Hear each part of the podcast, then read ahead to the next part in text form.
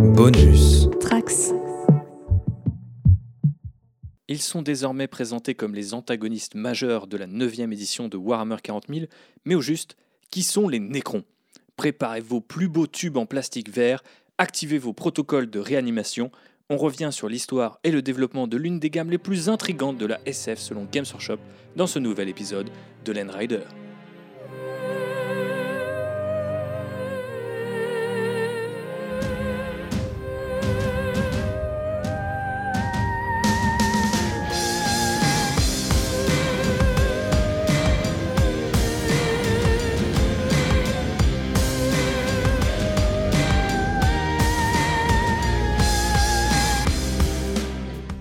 Pour ce nouvel épisode, je suis comme toujours accompagné de mon cher copilote slash servitor, c'est notre ami Jean-Baptiste Ballier que j'ai pas vu depuis un bout de temps, vous l'avez peut-être remarqué. Comment ça va JB Bah, Écoute, ça va très bien. Euh, je suis un peu déçu d'avoir été rétrogradé au grade de serviteur parce qu'avant j'étais mec boy. Oui, je mais- vois que dans l'Imperium, je suis moins important que dans mon clan orc. Ce qui est logique, puisque tu es quand même plus favorable à- au clan Orc Ah bah, qu'à l'Imperium de manière sûr, générale. bien sûr, je, je serais mieux euh, en tant que clan orc qu'en tant que troufion euh, dans l'Imperium. Euh, non, ouais, ça fait plaisir de, se revoir et de faire un épisode euh, qu'on avait prévu en septembre. Bon, nous sommes le 29, non, le 30 novembre même, tout va bien. Donc euh, vous nous excuserez pour ces désagréments, vous savez à quoi ils sont liés, on va pas revenir tellement sur la question, mais on espère que cet épisode va vous divertir en cette fin d'année, puisque nous allons parler, comme je l'ai dit en intro, des Nécrons, et il y a pas mal de choses à dire, puisqu'un nouveau codex vient de sortir, enfin vient de sortir à l'époque de la rentrée, donc on était effectivement euh, en début octobre, je crois qu'il est sorti. Ouais, c'est ça. Et en fait, ce qu'on ce voulait proposer, c'est quelque chose qu'on voit pas trop en fait dans le paysage, euh, on va dire audiovisuel, des, euh, des analyses ou des reviews de codex. C'est euh, on va pas rentrer euh, dans euh, les datasheets et dans euh, tel stratagème est fort, tel trait de seigneur de guerre, telle dynastie. On va plus se concentrer sur le, lore et notamment sur les figurines en fait. On va essayer de revenir un peu plus à la partie modélisme et qu'est-ce que les figurines Necron racontent et en quoi elles ont une histoire et en quoi elles sont intéressantes, l'évolution de la gamme et ce genre de choses. Donc on va vous faire une analyse du codex, mais sans parler de la partie gameplay. Et euh, du coup, je te propose qu'on commence avec un peu d'histoire justement de cette gamme Necron au sein euh, de l'univers de Games Workshop. Donc d'abord dans notre monde et après on embrayera sur le lore des Necrons, l'univers des Necrons. Qu'est-ce qui se passe en tant que société chez nos amis de métal Alors, ils ont été introduits d'abord dans les années 90 avec la boîte Space Crusade dans laquelle on trouvait des androïdes du chaos. Alors, ce n'était pas exactement des Necrons. euh, et du coup, ces androïdes du chaos étaient créés par des squats, qui sont plus ou moins les nains de l'espace dans Warhammer 40 000, qu'on n'a pas beaucoup revus depuis. Et du coup, eh ben, c'était des machines à tuer euh, bah, entièrement dédiées aux forces, aux puissances de la ruine. Donc pas du tout les Nécrons tels qu'on les connaît aujourd'hui, comme de nombreux morceaux en fait de l'univers de Warhammer 40 000 qui à l'époque étaient introduits en mode oui les Nécrons c'est en fait des androïdes du chaos, oui Gene Stealer c'est euh, une race à part et en fait non c'est un organisme d'avant-garde des tyrannides et au fur et à mesure des années, Games Workshop généralement réécrit un petit peu comment les factions euh, bah, sont introduites dans son univers. Ouais, il y avait toujours cette idée au début qu'il y avait que les humains, euh, les Eldar et le chaos en fait. Et les factions Xenos, elles, euh, étaient à l'époque toutes liées au chaos.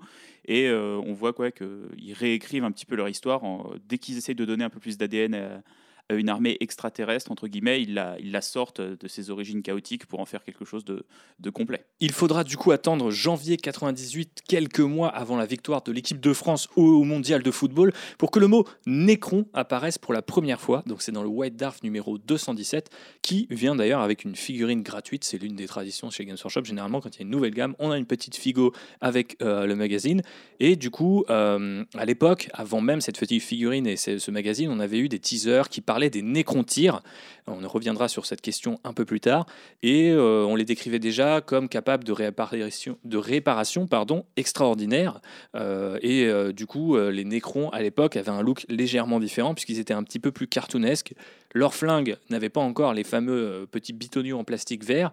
Par contre, ils avaient une, parabole en guise de canon. Donc euh, voilà, ils vous attaquaient avec des ondes. euh, non, on sait pas trop, mais ils avaient ce côté-là. Est-ce que tu te souviens un peu de, de ces figurines, mon JB Euh, bah ouais, les premiers guerriers Nécrons, ils sont un peu plus ramassés, on va dire, que ceux qu'on a maintenant. Mais ça, ça vient aussi des, des sculptures métalliques de l'époque. Mais euh, ouais, ils ont des têtes, on a l'impression, c'est vraiment des têtes de squelettes qui sourient en fait. Et euh, il me semble qu'il y avait les, les scarabs aussi qui, qui datent de cette époque-là, donc les, les petits scarabées qui les accompagnent. Euh, il y avait déjà ces, deux trucs-là. Donc on a quand même deux choses qui sont restées et qui vont rester dans l'ADN de la gamme, c'est-à-dire les guerriers squelettiques en métal qui vont créer les figurines de base et tout le côté un peu insectoïde, arachnéen euh, qui est développé dans le reste de la gamme. Il y a même une troisième et une quatrième chose qui sont introduites, c'est du coup l'Overlord. Alors on reviendra un petit peu sur les questions euh, des noms anglais et français, puisqu'avec la 9e édition de Warhammer 40 000, Games Workshop est de nouveau décidé à traduire les noms. Donc euh, Overlord c'est en anglais, on reviendra sur les différentes traductions qui peuvent exister en français. Donc Overlord en gros c'était le chef des Necrons, et on avait aussi le Destroyer qui à l'époque ressemblait à une sorte de speeder très triangulaire qui lui aussi, euh, du coup, perdurera euh, dans la gamme. Donc, euh, d'entrée, les Nécrons ont quand même, comme tu le disais, JB, un certain nombre de piliers comme ça, une sorte de grammaire visuelle qui est développée et qui va se retrouver bah, au, au, fil des différentes éditions, et notamment en 2002 avec la sortie de leur premier codex en pleine troisième édition de Warhammer 40 000. C'est ça. Alors, moi, c'est une période où je jouais pas mal en boutique. Mhm. parce que je jouais beaucoup à confrontation en fait à ce moment-là, pas trop à Warhammer. Euh, et, euh, et, je me souviens vraiment de la sortie de la gamme Necron et c'était un peu euh, les, gens étaient un peu surpris par ça parce que ça, avec l'arrivée des, nouvelles figurines, avec leurs fameux petits tubes en plastique vert, il y avait des choses assez nouvelles. je me souviens du monolithe qui était une figue qui était énorme et qui était même la plus grosse, le plus gros kit plastique, il me semble que Games Workshop avait sorti à l'époque. Et c'était une gamme qui a toujours eu ce côté alors euh, c'est pas pour être péjoratif, mais euh, armé, on va dire, pour les débutants, dans le sens où, euh, de l'aspect graphique, c'est des figurines qui sont quand même assez simples à peindre, parce qu'on peut facilement, avec un petit brossage de métal, ce genre de choses, avoir des résultats assez corrects. Et même pour les joueurs, c'est une armée qui est assez permissive, vu que c'est des figurines assez endurantes ça permettait en fait d'apprendre le jeu et de pas faire trop d'erreurs parce que bah, tes figurines, même si elles meurent, elles revenaient à la vie, donc tu n'étais pas trop frustré quand tu étais nouveau joueur. Tout à fait. Et ce qui est intéressant du coup euh, par rapport à cet aspect peinture, c'est que en 2002, du coup, quand les Nécrons apparaissent, ils sont entièrement métalliques. Ils ont très peu de couleurs. Ils sont même quasiment monochromatiques à l'exception de ce petit bitonio euh, de plastique vert. Et du coup, ça contraste aussi énormément avec tout ce qu'a fait Games à l'époque, euh, et euh, la troisième édition, c'est souvent un peu considéré comme le reboot euh, Grimdark de Warhammer 40 000, parce que moi je sais que quand j'ai commencé, c'est quelques années après la sortie du codex, mais par exemple, dans le codex Space Marine, tu avais encore des ultramarines avec des bordures jaunes et des bolters jaunes fluo, tu vois. Ouais, et puis on le voit aussi sur les illustrations, parce que les, illustrations de ce codex-là, elles sont vraiment flippantes. Tu as les, les guerriers Nécrons, tu les vois, ils sont complètement décharnés, ils ont le, métal qui est abîmé, donc les figurines rendaient pas ça à l'époque par un souci de, je pense, de qualité de sculpture et de détail, on n'était pas encore euh, capable d'avoir ces, petits détails-là de manière aussi précise sur des sculptures en plastique. Les, les sculptures résine de l'époque, euh, il me semble qu'il y avait les Ctan, et, bah, qui étaient métal à l'époque, les figurines de Ctan, ça, qui sont encore les mêmes maintenant. Les parias euh, aussi. Voilà, bon, les parias n'existent plus, malheureusement. Mais les, les Ctan datent de cette époque-là, et il y avait ce côté déjà, on va dire, le, les Terminator, un peu les T800 des, Nécrons, et à côté toute la partie mystique. La, partie égyptienne aussi commençait à arriver un petit peu euh, via les, les QG. Euh, mais il y avait les, je me souviens que les, scarabs à l'époque c'était vraiment des espèces de, de, gros cubes de métal. Euh, les figurines n'étaient pas du tout dynamiques, elles étaient très carrées, très solides. les destroyers aussi étaient très très lourds en fait. Donc il y, avait déjà des choses qu'on retrouve encore maintenant et surtout au niveau des illustrations, il y a beaucoup de choses on va voir où la gamme en fait va repuiser dans les figurines récentes vont aller s'inspirer des illustrations de l'époque. Ouais, totalement.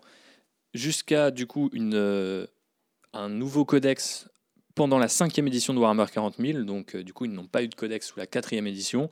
Et euh, là, les Nécrons reviennent avec une nouvelle vague qui ajoute beaucoup de personnalités à l'armée, dont des personnages nommés, je crois qu'il y en a six, on a calculé en off avant de se lancer, mais aussi des transports, des motos, des aéronefs, bon, tous les archétypes du jeu Warhammer 40 000, mais revisités à une sauce peut-être à peine moins terminatoresque. Moi, je trouve que à ce moment-là, les Necrons commencent vraiment à devenir intéressants, c'est-à-dire moins monolithiques, si vous m'excusez le, jeu de mots. Et euh, du coup, euh, c'est quand même vachement plus intéressant de se pencher sur la gamme. Et euh, elle a enfin, on va dire, un petit peu toutes les toutes les facettes que peuvent avoir des gammes plus étendues, comme on pense toujours au Space Marine parce que c'est généralement eux qui ont tous les archétypes. Et euh, du coup, c'est très cool. Par exemple, moi je sais que j'aime beaucoup les mécanoptères qui sont les motos Necrons. Quand je les ai vus arriver, j'étais genre ah c'est cool parce que ok les guerriers Necrons c'est pas forcément juste une grosse phalange de zombies métalliques, c'est potentiellement aussi euh, des bikers et ce genre de choses. Est-ce que toi tu as connu cette époque-là et qu'est-ce que tu en penses? Alors non, moi malheureusement je ne jouais plus euh, à cette époque-là, donc euh, pour moi ces figurines-là je les ai découvertes en 2017 quand je me suis remis à Warhammer, et j'étais surpris de voir l'évolution de la gamme parce que pour moi dans mes souvenirs les guerriers Necrons c'était juste des, bah, comme tu dis, des phalanges de guerriers, euh, plein plein de piétons et d'infanterie, et de voir qu'ils avaient autant développé la gamme avec les véhicules, les barges de commandement et toutes ces choses-là, et qu'ils avaient encore plus poussé l'aspect égyptien des figurines et les, références euh, à l'Égypte antique avec tous les persos en fait mhm. qu'ils avaient créés parce que c'est on en a, a un petit peu parlé mais c'est une armée qui a énormément de personnages nommés en tout cas par rapport à, la, à ce qu'on imagine des Nécrons mais je crois que des, des, personnages nommés il y en a moins 7 ou 8 quoi c'est assez impressionnant euh, surtout que c'est marrant, c'est qu'ils ont à peu près tous le même rôle en fait. C'est quasiment, ils ont, ils ont décliné euh, toutes les différentes euh, dynasties des Nécrons avec à chaque fois un personnage. Je trouve que c'est une bonne chose en fait de faire ça pour les factions parce que ça permet de, de te, peu importe le gameplay que tu as choisi et la, faction, la faction de ton cœur en fait, tu as toujours un petit perso à te mettre sous la dent. Ça permet je trouve ça bien de pouvoir te rattacher toujours là-dessus. Mais ouais, c'est une gamme qui a quand même été assez bien complétée avec la vague de 2011. Et, euh, et d'ailleurs, euh, bah, il n'y avait quasiment pas eu de sortie Necron euh, depuis. Parce que à l'époque de la huitième édition, donc bah, il y a deux ans, il y a eu genre une figue Necron, donc juste un cryptech. et toutes les figues étaient encore d'actualité et la gamme était assez cohérente et elle marchait plutôt bien.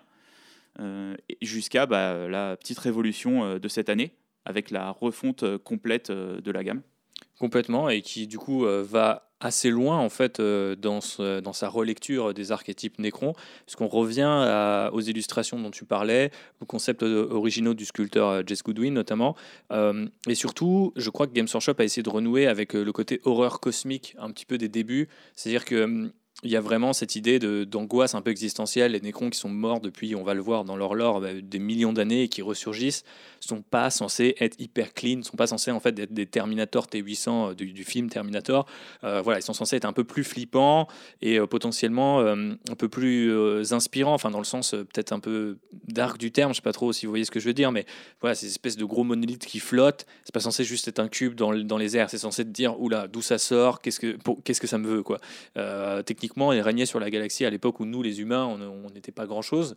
Donc Même forcément, on n'existait pas encore. Voilà, c'est ça. Donc il faut que euh, Games Workshop réussisse à retranscrire ça dans sa nouvelle édition.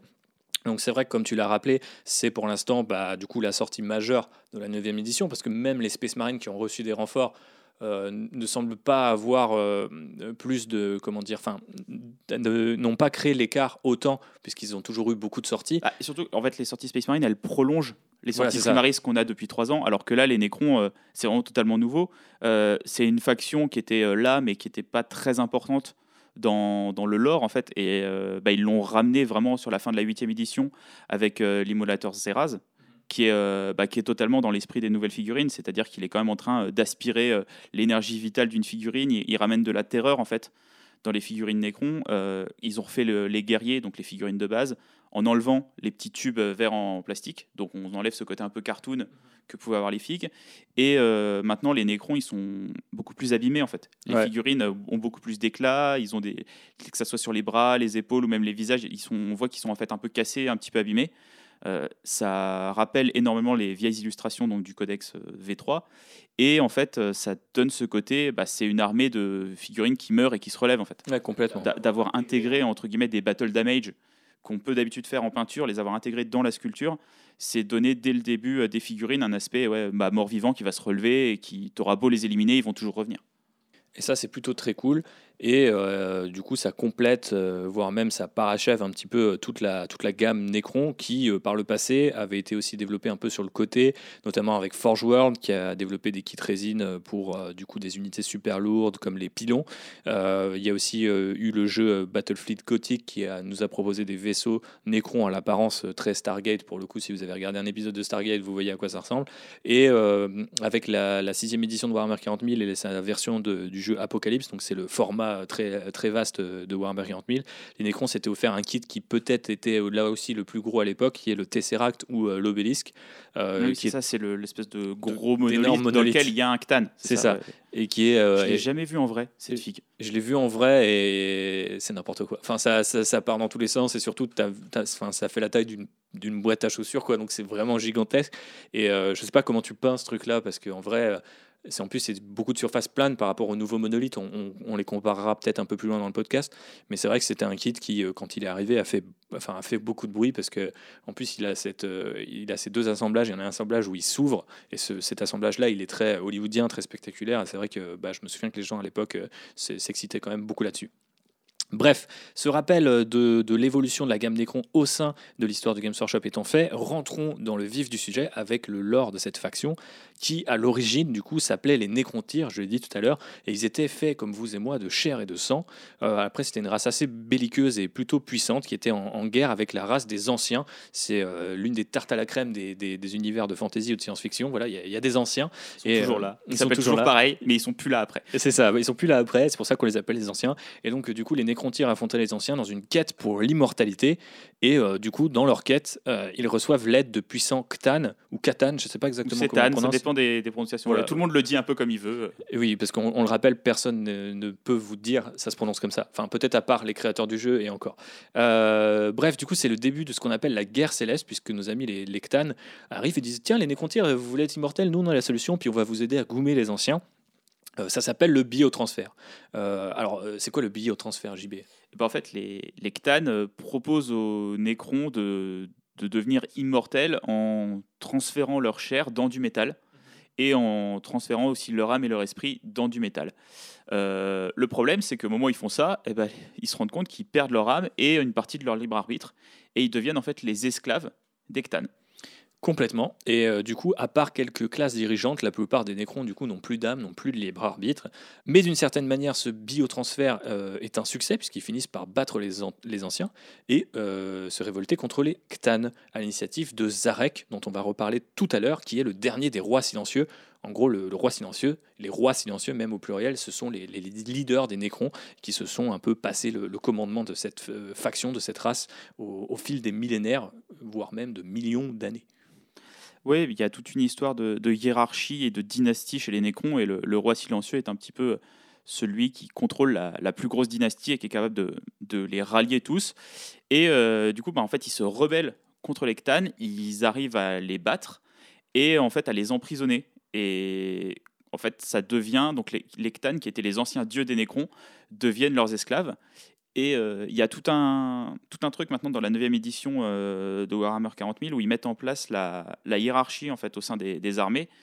Et euh, quand on regarde la hiérarchie au sein de l'armée Necron, et eh ben en fait les Ktan ils sont plus bas que les guerriers de vase ou que les scarabs. Bah c'est vraiment la fin, la fin, la fin du monde quoi. C'est des, c'est des Pokémon maintenant, tu vois, ils sont enfermés dans des obélisques et ils sont libérés pour utiliser leur pouvoir euh, sur, pendant les combats. J'aime beaucoup ce parallèle, euh, mais euh, ouais, effectivement, ce qui est, ce qui est très Warhammer 40 000 ou très Warhammer de manière générale dans, leur histoire, c'est que voilà, ce sont, des, sont des, une faction en, quête d'immortalité qui arrive à trouver l'immortalité, mais au, prix d'un sacrifice énorme, et qui par ailleurs, du coup, est réduite en esclavage avant de réduire elle-même en esclavage chez esclavagistes. Donc ça, c'est complètement une espèce de paradoxe ou de, de, de serpent qui se mord la queue qu'on a partout. C'est un motif qu'on retrouve partout dans, dans l'univers de Warhammer 40 000, c'est pour ça qu'on l'aime beaucoup. Et donc, euh, du coup, ce fameux roi silencieux, pensant que sa civilisation ne pourra pas encaisser plus de conflits, notamment avec les Eldari, qui sont euh, du coup les, ou les Eldar, qui sont les héritiers directs des anciens, euh, se dit bah tiens, genre on va pas pouvoir enchaîner deux guerres là, plus une révolution, donc on va se mettre en sommeil. Et moi, à titre personnel, roi silencieux, je vais m'exiler par-delà les étoiles. Mm. Ouais, et là, il y a, y a quelque chose, je ne sais pas si c'était déjà présent en fait dans le lore Necron avant cette V9, mais il y a quelque chose qui, moi, j'étais pas du tout au courant, c'est qu'en en fait, en s'exilant, ils se sont plus ou moins cachés dans plein de planètes. Et euh, ce que vous raconte le codex, c'est que dans plein plein de mondes au sein de, l'univers, il y a des nécrons endormis en fait qui sont euh, sous terre, qui sont enfermés dans des, espèces de grandes cryptes euh, et qui là, bah, du coup, commencent à ressurgir un peu partout. Donc ça permet, en termes bah, d'univers, de, justifier des conflits avec les nécrons un peu partout et de montrer que la, menace Nécron, elle est présente partout dans l'univers. Et il y a ce côté où on va avoir des illustrations des cryptes nécrons, des nécrons endormis, chose qu'on n'avait pas avant en fait. Ouais, complètement. On, va voir les nécrons en fait vivre euh, et se réveiller. Et il y a toutes ces descriptions en fait des cataclysmes que provoque bah, la sortie de cryptes euh, énormes qui surgissent de, de la Terre et qui, euh, qui créent des failles tectoniques, qui ouvrent des continents en deux et qui déversent des flots de nécrons ininterrompus. Euh, parce qu'en fait, avec euh, la découverte des euh, Blackstone Fortress et du Nexus Paria en fin, en fin de V8, le, le roi silencieux s'est réveillé et il a un peu envoyé des SMS à tout le monde en disant Bon, les gars, ça y est, c'est le moment, on sort. Ouais, parce qu'il est revenu de son exil et du coup il essaye de rallier un petit peu les différentes dynasties euh, à son compte, comme il le faisait par le passé. Il y a plus de 60 millions d'années de cela, on nous dit dans le codex.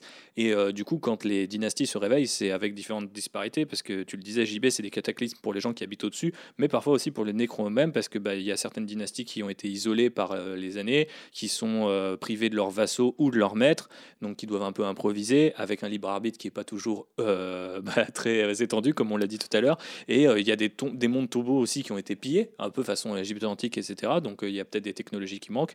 Euh, il y a des armées qui se réveillent complètement brisées par la folie parce qu'elles se souviennent qu'il y a 60 millions d'années, bah, ils étaient peut-être faits de chair et de sang et d'un coup ils se réveillent dans les corps métalliques. Plutôt mauvaise ambiance. Donc voilà. C'est pas un bon délire, c'est le, réveil de 6 h du matin, tu vois, c'est celui qui pique un peu. Complètement. mais qu'en est-il de la société Nécron puisque tu laissais entendre que du coup dans le codex on voit des illustrations qui sont un peu inédites sur le côté moins militaire de la chose et c'est d'ailleurs une des grandes réussites de la V9 d'ores et déjà on peut le dire, c'est de présenter via les illustrations ou même euh, les différents récits euh, et le, background writing qu'on a dans chaque, euh, chaque bouquin, souvent des, des aspects moins militaires de, cet univers et aussi des illustrations qui sont plus forcément celles des figurines ou celles des, des batailles en fait. Et ça c'est une vraie direction qui a été donnée par le studio Warhammer 40 000 chez Games Workshop et on le ressent d'emblée dès les deux premiers codex Space Marine. Ouais, c'est une bonne chose en fait que les illustrateurs se soient un peu on va dire lâchés et qui ne représentent pas que des scènes de combat et des scènes de bataille. là sur le les Nécrons, et on voit pas mal de cryptes, comme je disais, de, des espèces de grandes rangées avec plein de cercueils. On voit aussi tout ce qui est les dynasties Nécrons et les, on va dire, les personnages qui dirigent ces dynasties. Donc il y a les pharaons, qui sont un petit peu les, les chefs des dynasties, et euh, en dessous, il y a les cryptèques, qui sont euh, un équivalent un peu de sorciers, même s'il n'y a pas de magie chez les Nécrons. Euh, et d'ailleurs, ils ont vraiment développé ces, principes de cryptech parce qu'avant, en fait, il y en avait qu'un, c'était le cryptech, et ils faisaient à peu près tous la même chose. Là, ils, ils en ont créé quatre différents qui ont tous des compétences et qui ont un rôle différent et qui, en fonction des dynasties, ont de l'importance ou pas. Et il y a même des dynasties qui ne sont dirigées que par des cryptech, donc un petit peu comme si c'était une sorte de collège universitaire mmh qui dirigeait une dynastie. Donc ça, ça vient créer des dynamiques entre les dynasties. Donc il y a certaines dynasties qui sont prêtes à collaborer les unes avec les autres, d'autres qui sont en totale opposition.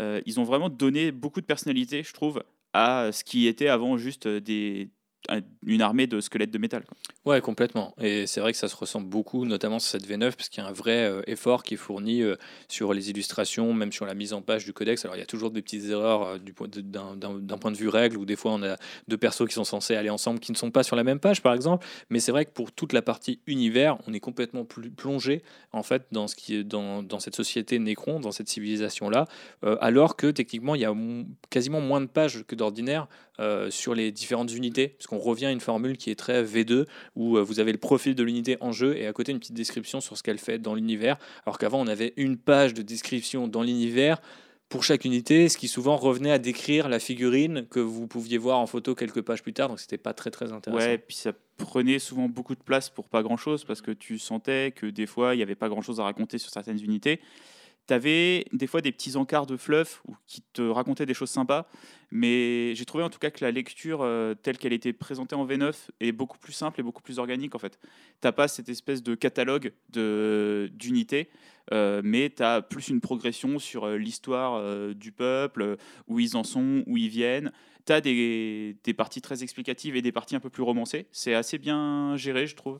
C'est un codex que j'ai trouvé assez agréable à lire en fait. Complètement. Et on a pu jeter un œil à celui de la Death Watch, des Space Wolf, euh, et ceux qui sont sortis entre temps sont surtout des, des, codex Space Marine, mais qui sont très bien aussi dans la mise en page et dans ce qu'ils peuvent générer en termes d'inspiration, en fait. Euh, et ça, c'est plutôt cool parce que ça vous enferme pas dans un, comme tu disais, dans un catalogue de description qui vous dit voilà, cette unité, c'est ce genre de truc. Non, c'est cette unité, c'est l'unité de base, voilà à peu près ce qu'elle fait. Maintenant, tu peux l'interpréter à ta sauce parce qu'il y a des illustrations qui les montrent de manière assez, souvent assez originale.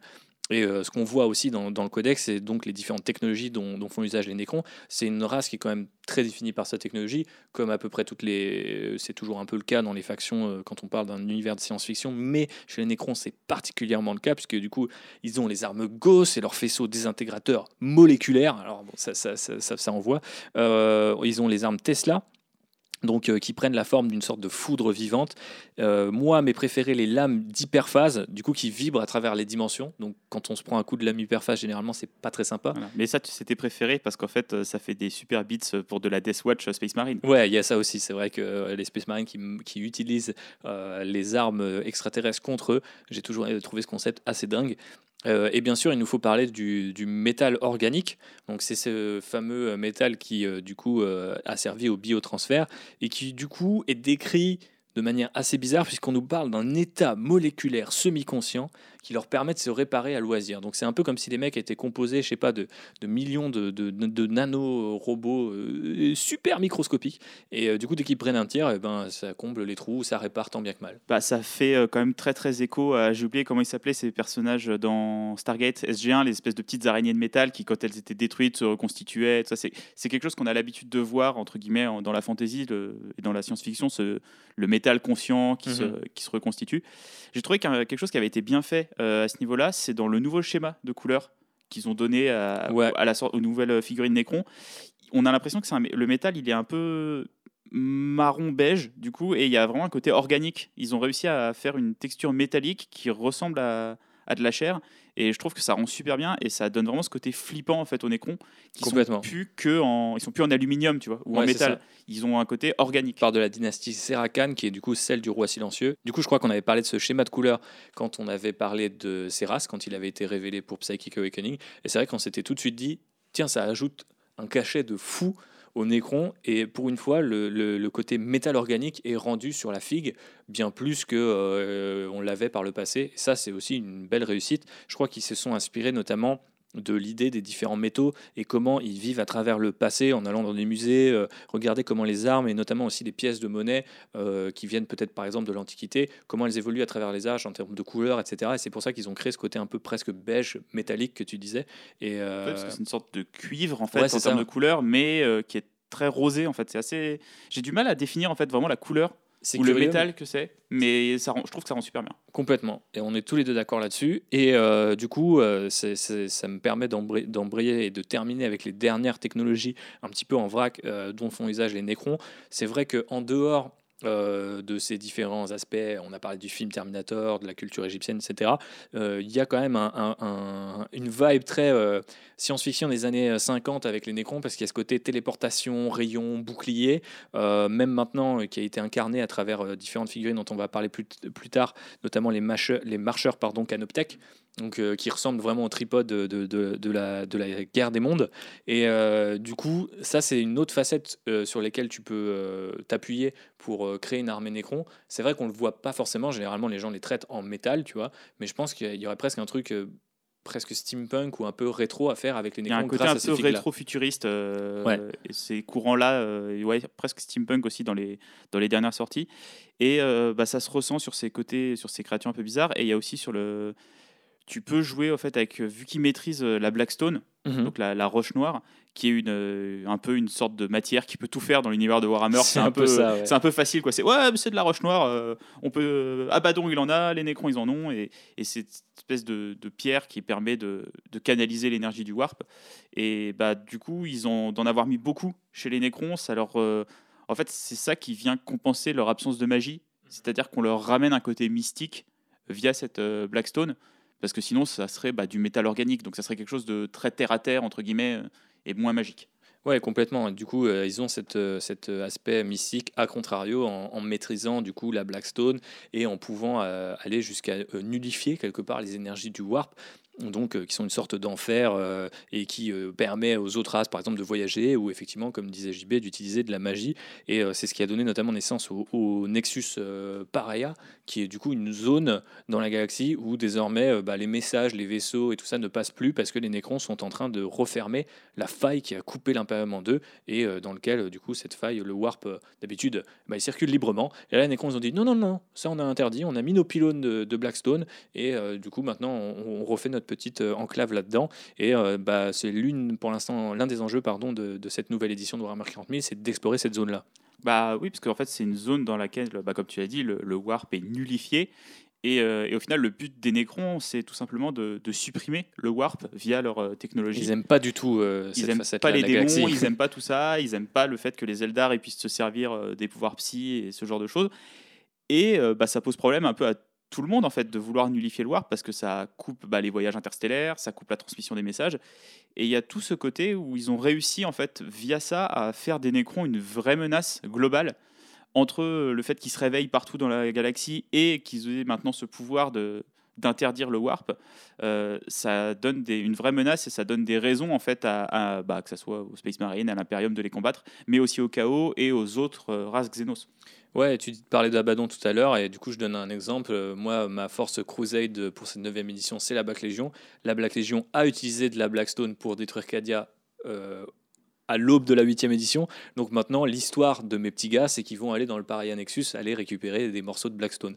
Et ça prouve que du coup, toutes les factions sont quelque part impactées par ce retour en force des Nécrons. Et euh, parlons-en justement du retour en force avec euh, du coup une description de la gamme et de, de- des figues qui la composent.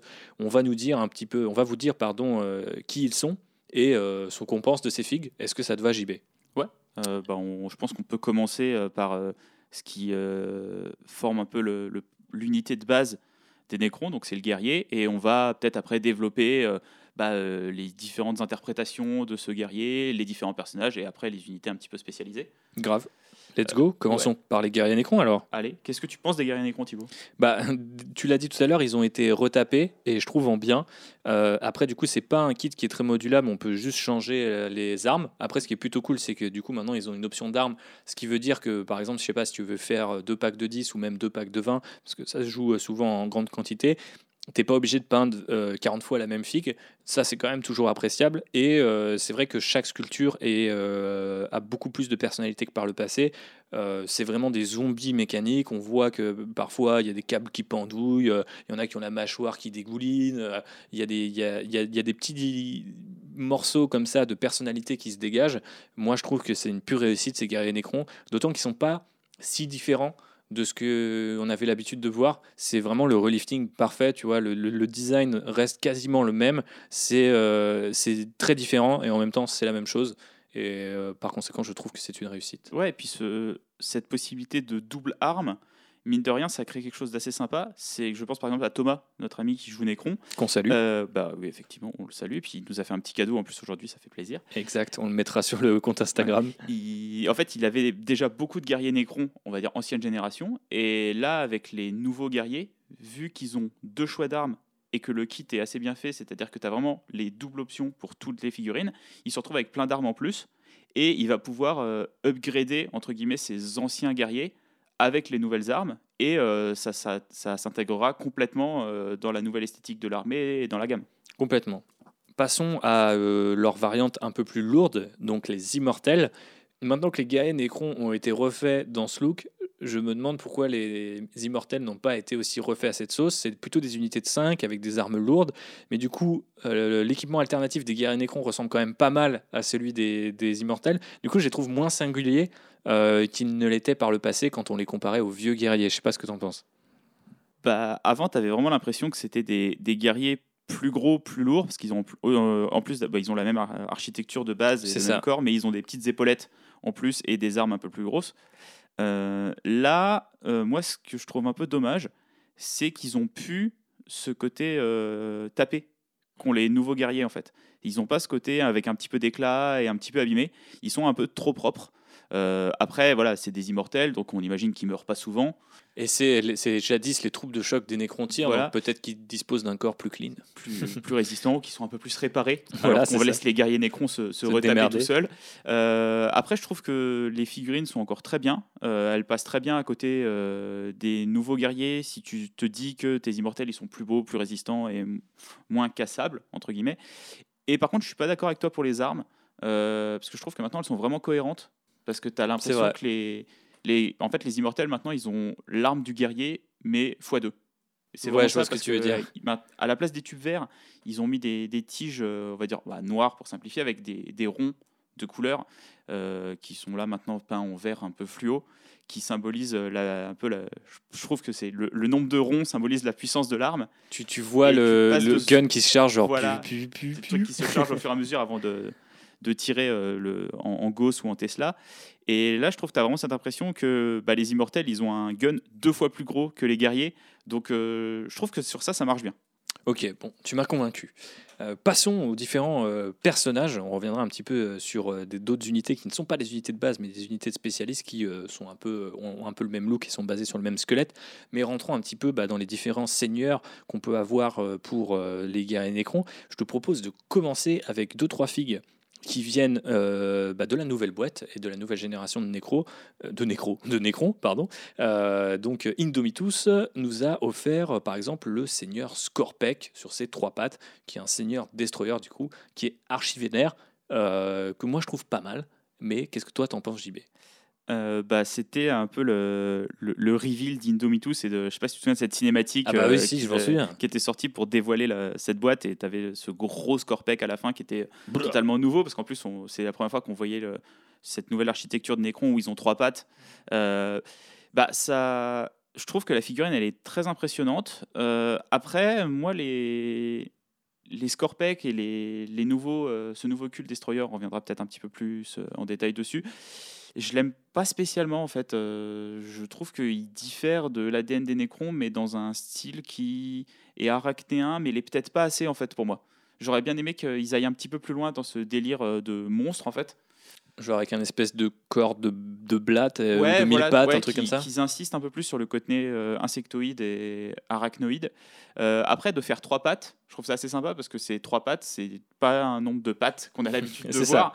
Donc ça donne un petit peu de personnalité et ça fait qu'ils ressemblent moins, je sais pas, à des figurines du Mechanicus ou, ou ce genre de choses. c'est une grosse pièce, ça c'est cool parce que les Necrons avaient, entre guillemets, que des petites figurines et on va voir que de toute façon tous les autres euh, personnages nommés euh, ancienne génération étaient vraiment des petites figurines. Euh, là, tu commences à avoir des, des QG Necron qui sont imposants et, et surtout là, tu as un vrai, as un vrai QG de corps à corps. Tu as, mhm. as, vraiment ce côté, bah, c'est une figurine qui va au charbon et ça se ressent dans le, dans le look et dans le design. Complètement. On passe à une figue qui, je crois, nous plaît à tous les deux, c'est le garde royal, qui est aussi dans Indomitus et euh, les différentes variantes de boîtes. Euh, il est aussi, je crois, dans deux trois boîtes euh, pour commencer Warhammer 40 000, si je dis pas de bêtises. Possible qu'il soit dans soit le tout petit starter, soit le gros starter, mais dans un des deux starters. Ouais. Moi, je trouve qu'il est la parfaite synthèse entre les différentes inspirations de la gamme Necron. C'est-à-dire qu'il y a toujours ce côté T800, notamment avec le genou en avant, sur lequel repose le méga gun, qui est câblé. Donc là aussi, on ressent un peu le côté Warhammer 40 000, les gros guns. Il y a toujours un câble qui traîne et qui va dans le dos, on ne sait pas pourquoi. Euh, mais en même temps, il est plus décoré, il a aussi une sorte de cape euh, dont, euh, les petites côtes de mailles, je ne sais pas exactement qui la composent, ont un look un peu de cercueil, un motif qu'on retrouve un peu partout forcément dans la gamme Necron, et qui je crois du coup est le motif de, des, dynasties en fait de manière générale. Je crois qu'ils avaient expliqué ça sur un show sur Twitch, mais peu importe. Du coup, elle a une putain de classe cette figure. Ouais, bah moi c'est de de la partie euh, Necron Indomitus, c'était ma figurine préférée. Alors qu'elle est quand même relativement classique, tu es d'accord pour le dire? C'est un lieutenant en fait, euh, c'est un immortel un peu plus gros. Il a ce côté un peu abîmé qu'ont les guerriers maintenant. Donc tu vois, il est, comme tu disais, il fait bien la synthèse entre l'ancienne et la nouvelle gamme.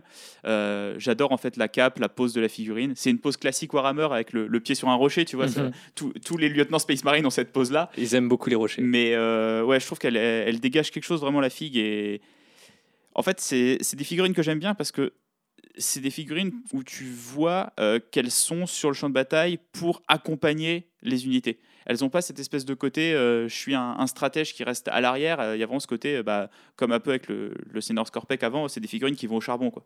Lui, il est là pour avancer avec les guerriers. Tu as tout ce côté implacable de l'armée qui va avancer en permanence, qui va se faire détruire, mais qui va revenir. Et je trouve qu'il incarne vraiment bien ce côté ouais, nuée sans fin des Nécrons. Quoi. On avance, on se fait tuer, on revient, on se fait tuer, on revient. C'est une figurine que j'aime beaucoup. Qu'en est-il euh, de nos amis qui fonctionnent un petit peu par paire, puisque je voulais parler du dynaste et du tétrarque, qui sont euh, du coup euh, en gros des figues à peine plus anciennes et qui représentent les commandants Nécron à pied un peu plus classiques. Donc le tétrarque, c'est un peu, on va dire, l'équivalent d'un capitaine Space Marine pour ceux qui voient, et le, dynaste, lui, c'est, on va dire, un, lieutenant un peu, un peu plus vénère. Ils ont tous les deux cette fameuse orbe de résurrection, je crois, dans la main. C'est ce qui les, les identifie. Mais c'est des figues que moi je trouve finalement assez classiques, surtout que maintenant euh, qu'on les compare à, la version Indomitus des Necrons. Je sais pas ce que toi t'en penses, est-ce qu'elles se tiennent dans cette gamme ou non? Je sais pas si avant c'était le même profil ou s'il y avait autant entre guillemets d'échelle et de hiérarchie chez les Nécrons, mais j'aime bien ce côté euh, où maintenant il y a bah, l'équivalent du capitaine ou du lieutenant. Ça vient euh, faire euh, l'emphase avec ce qu'on disait tout à l'heure sur la hiérarchie des dynasties, sur les pharaons, sur les cryptèques, tout ça, d'a- d'avoir vraiment réorganisé toute la gamme et euh, tout le côté stratégique et les, les états-majors de la gamme, je trouve que c'est bien. Après, c'est des figurines qui, là, euh, sont, pas nouvelles, on commence à être un petit peu vieillissantes. Euh, Il y a, je sais, un nouveau euh, tétrarque qui a été mis dans Indomitus euh, et qui est, euh, pareil, trouvable dans les boîtes de base maintenant. Euh, il a une pose assez sympa, mais j'aime bien l'ancien avec son orbe de résurrection et surtout avec sa faux, en fait, parce que le nouveau, il a une espèce de hache. Donc il y a une, une lame hyperphase qui ressemble un petit peu en fait au- aux lames hyperphase, euh, on verra après, euh, des gardes euh, Nécrons. Ouais, complètement. Après, je pense que c'est aux collectionneurs Necron un peu de choisir du coup la figue qu'ils veulent par rapport aux équipements qu'ils veulent jouer du coup, puisque euh, la version Indomitus elle est très classe, mais du coup elle ne porte pas d'orbe de résurrection. Donc si tu as envie en- de jouer en What I See is What You Get et que tu veux vraiment avoir l'orbe sur ta figurine, c'est vrai que ça peut être sympa. Sinon, vous faites, vous faites une petite boule de green stuff et vous la mettez à, à, à sa ceinture. Mm. Mais ce qui est bien, c'est que c'est des figurines qui, euh, au final, sont quand même assez customisables euh, et tu peux un peu faire ce que tu veux dans le choix des armes, dans le choix des équipements. Ça appelle un petit peu à la conversion et je sais que, bah, on va revenir à Thomas, mais Thomas, j'ai l'impression que des dynastes euh, et des tétrarques, il en a 25, tu vois. Parce qu'il il prend un guerrier Nécron, euh, il, change, il change les bras, il change un peu la tête, il rajoute euh, deux, trois trucs. Et c'est des figurines qui appellent quand même à la conversion et ça, c'est assez sympa. Bah, pour tous ceux qui ont topé plusieurs boîtes Indomitus ou plusieurs boîtes de lancement euh, Warhammer 40 000 euh, édition euh, 9, c'est vrai que tu as quand même 2-3 persos en double et donc du coup tu peux commencer à faire des conversions plutôt stylées. Euh, mais passons du côté un peu vizir, alchimiste, conseiller. Parlons des différents cryptech qui existent dans la gamme. Puisque tu nous l'as teasé tout à l'heure, Jean-Baptiste, maintenant il y en a au moins quatre. Il y a le technomancien, il y a le psychomancien, il y a le chronomancien, il y a même le plasmancien. Alors le technomancien, c'est celui qui était apparu justement pendant la V8 avec cette boîte, euh, je crois qu'il les opposait au Mechanicus, j'ai envie de dire, mais je C'est suis pas ça. sûr. Ok, c'est ça. Euh, donc il est légèrement en avant, il a un petit scarab sur son socle, ce n'est pas un rocher cette fois. Il est plutôt très classe, il a même cette espèce de petite barbichette métallique qu'on va retrouver ensuite chez euh, la plupart des, bah oui, en fait tous les tous les cryptètes. Bah ça c'est un, c'est clairement une référence, à, je sais pas comment ça s'appelait, mais le- au casque et au masque qu'avaient les, les pharaons. Donc on est encore dans dans l'ADN égyptien de la gamme. Euh, moi j'aime beaucoup les, les quatre cryptech. Euh, J'adore en fait cette idée euh, d'une dynastie qui se serait euh, passée de ses rois et qui aurait, euh, bah, comme je disais tout à l'heure, un, collège euh, étudiant ou un collège scientifique euh, qui gérerait la dynastie. Et euh, c'est des figurines qui sont, bah, il y en a trois qui sont très récents, un qui a quelques années.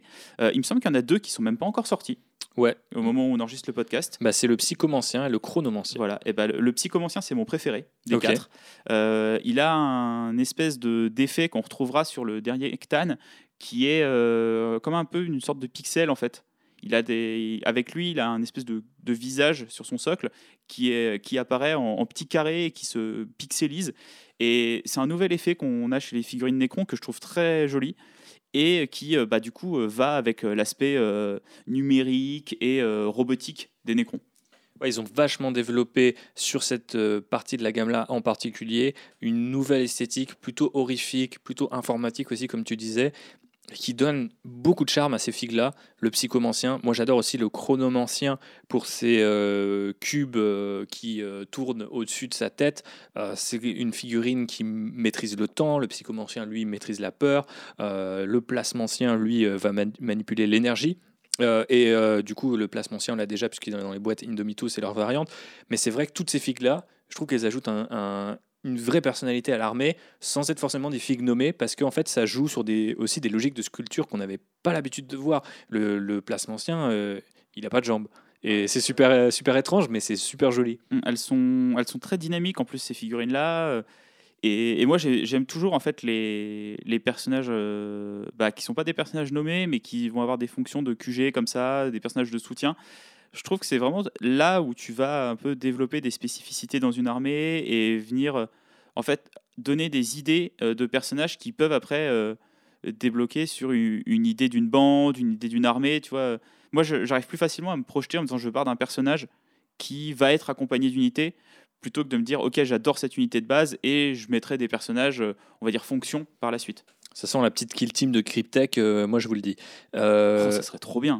Il y, a un- petit détail euh, dont on n'a pas parlé, mais qui euh, du coup apparaît euh, via Indomitus, c'est- c'est aussi les cryptocères.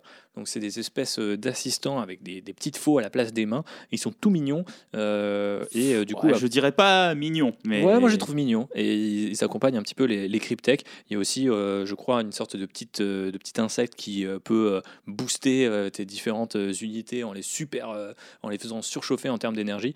Donc c'est là aussi des, des petits morceaux comme ça de, de, de figurines qui sont pas spécifiquement des unités militaires, mais qui sur la table de jeu, je trouve, ajoutent beaucoup de cachet à la faction. Et euh, on veut en voir plus pour d'autres factions, euh, pas que pour les Necrons. Donc euh, Games Workshop, si vous écoutez ce podcast, vous savez ce qu'il vous reste à faire, mais vous travaillez avec presque 4 ans d'avance, donc de toute façon, vous l'avez déjà fait. On sait pas, peut-être qu'ils vont avoir des idées et que dans 4 ans on aura des figurines qu'on tease maintenant. eh ben, J'espère, on, on calculera. Les persos nommés maintenant, JB, on a dit, il y en a plein. Oh, Il y en a trop. Euh, du coup, on va pas tout revenir sur tout le monde. Par exemple, on pourrait parler de Imhotep, le Seigneur des Tempêtes. On pourrait parler de Trazyn l'Infini, qui est notre préféré à tous les deux. Mais parlons plutôt de euh, Zarek, le Roi Silencieux, qui est la figue euh, majeure de cette nouvelle gamme, qui s'inscrit dans cette nouvelle tendance chez Games Workshop à vouloir créer des espèces de figues. Moi, j'appelle ça des figues diorama. Par exemple, le triomphe de Sainte Catherine, je crois, pour les Sœurs de Bataille, ou euh, Catacross euh, les Ossiarch Bone Reaper à Age of Sigmar. J'adore ce genre de figue. Je veux que chaque armée ait ce genre de figue, comme pendant un temps c'était les volants, après ça a été les unités euh, type super lourdes. Maintenant je veux des dioramas pour toutes les armées. Et donc eux, ils ont eu Sarek, sauf que bah, moi je trouve pas si terrible ce roi silencieux. Je sais pas ce que t'en penses. Bah, je sais que toi, tu le trouves peut-être un peu statique dans sa pose. Euh, moi, je l'aime bien. J'aime. Effectivement, la figue, elle est un peu, peut-être un peu trop droite. Ouais, Dans... Mais du coup, ça lui donne un côté un peu majestueux. Tu vois, il, est... il bombe le torse, il, il est là, il... il est en représentation. Quoi. Il y a en plus ce côté où il a ses deux petits assistants euh, qui font très Muppet Show euh, ouais. à côté de lui. Euh, mais surtout, je trouve qu'en fait, en termes de. En termes de sculpture, je trouve que c'est une figue qui est incroyable. Elle est dingue. Elle, est- elle a l'air immense, mais elle tient sur un tout petit truc. Tu as vraiment cette, cette impression qu'elle vole pour de vrai. Euh, et le l'échar de Ctan qui est au-dessus de lui, euh, qui est englobé avec tous ces petits éclairs et tout. Euh, je pense qu'en termes de peinture, ça doit être une figurine géniale. Tu dois t'éclater dessus. Il y a plein de, de textures différentes. Tu as des bouts de Blackstone, tu as du métal, tu as des éclairs. Ça... Moi, j'aurais peur de faire une figurine Ah, comme ça. tu vois. Moi, ça m'angoisse un peu.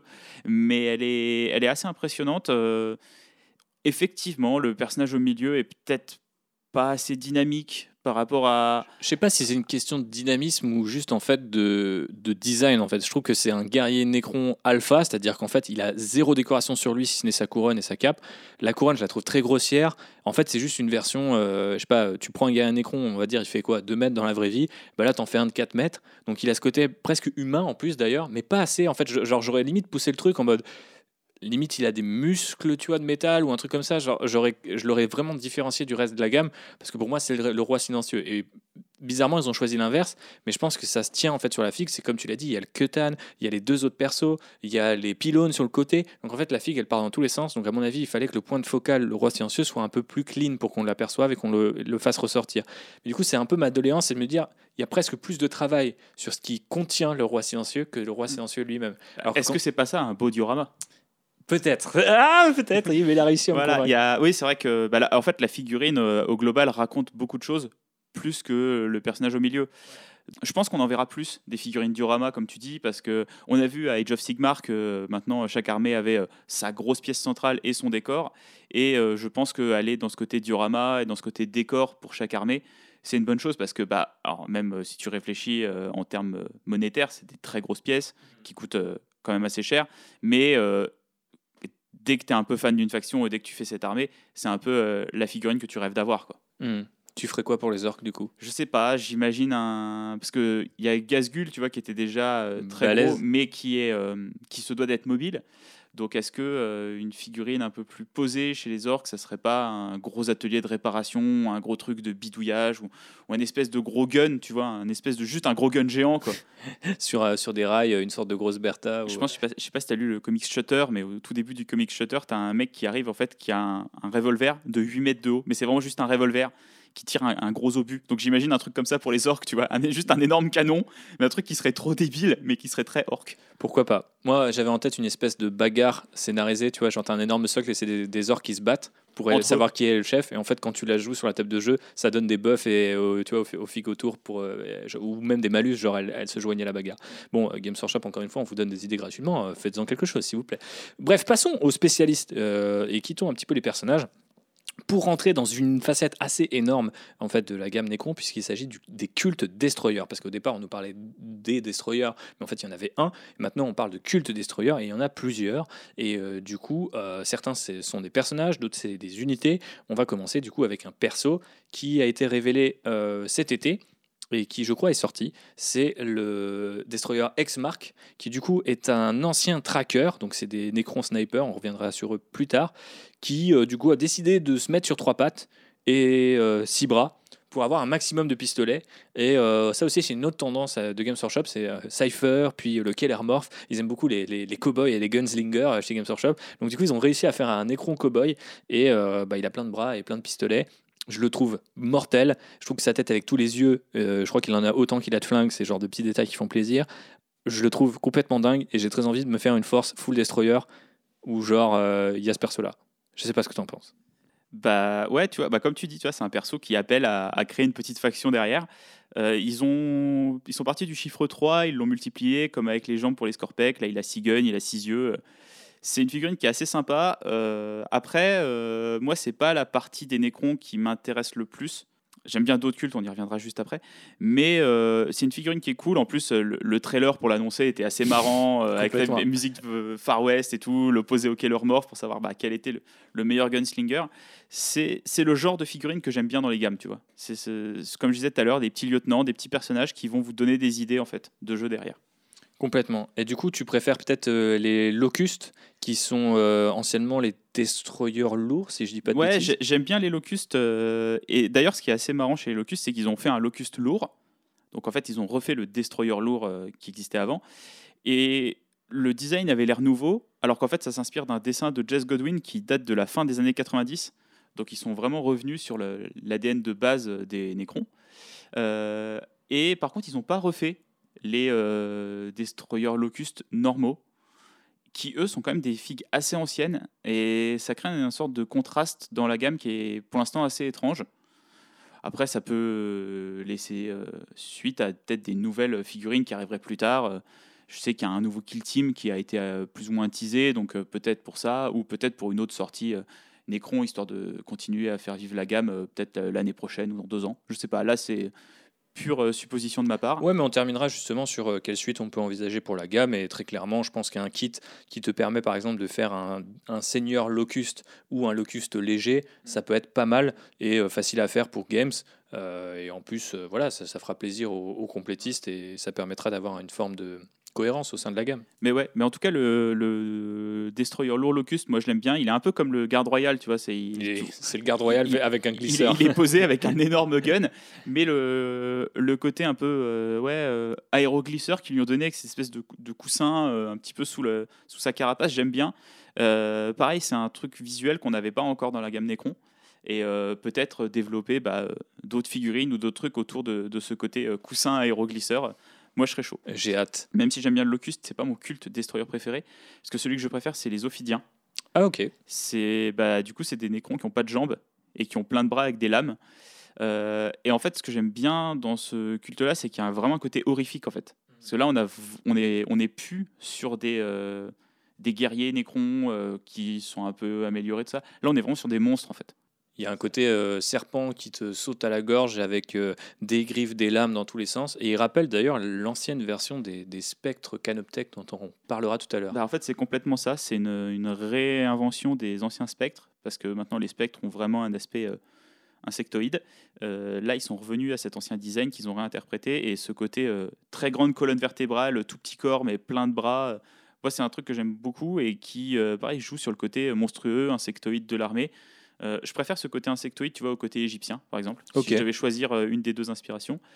Et euh, il y a vraiment ouais, ce côté horrifique euh, qui, se, qui se ramène dans ces figurines-là.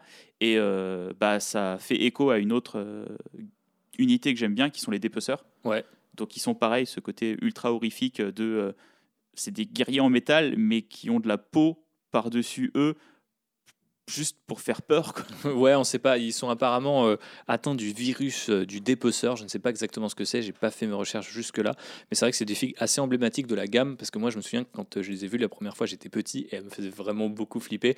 Il y a notamment une version des figues. Je ne sais pas si c'est celle-là ou si c'est la version Finecast où il y a limite un un tronc humain au-dessus, euh, enfin empalé sur euh, le dos du gars. C'est dégueulasse. Et euh, tu comprends pas trop ce que ça vient foutre là, en fait, dans la gamme, si ce n'est juste te foutre les jetons.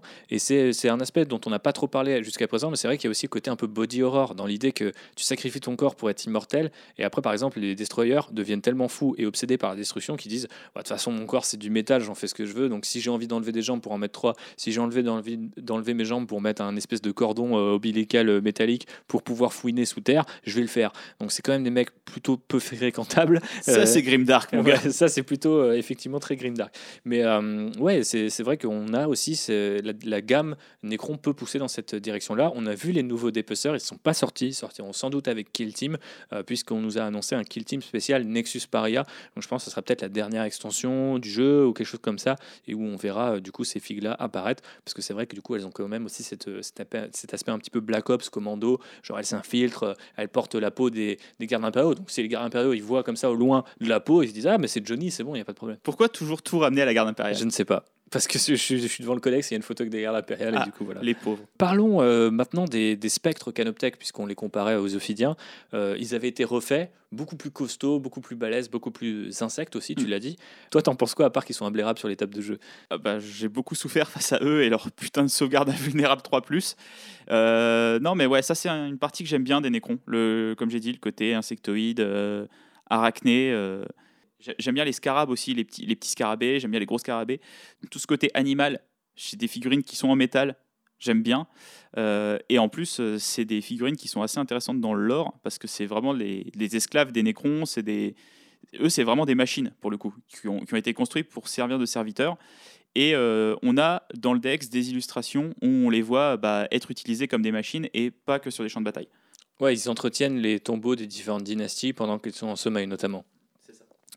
Que penses-tu d'un double kit qui, euh, du coup, s'intitule Factionnaire ou prétorien du triarcat au choix. Euh, ce sont du coup un peu les troupes d'élite euh, des euh, Nécrons. Alors les factionnaires sont plus des, gardes du corps. Les prétoriens du triarcat, eux, sont censés voler. Ils ont un petit gun sur le dos et une gros, grosse vouge, une faux, une espèce d'énorme lame, une hallebarde d'hyperphase pour aller casser des, des, tronches.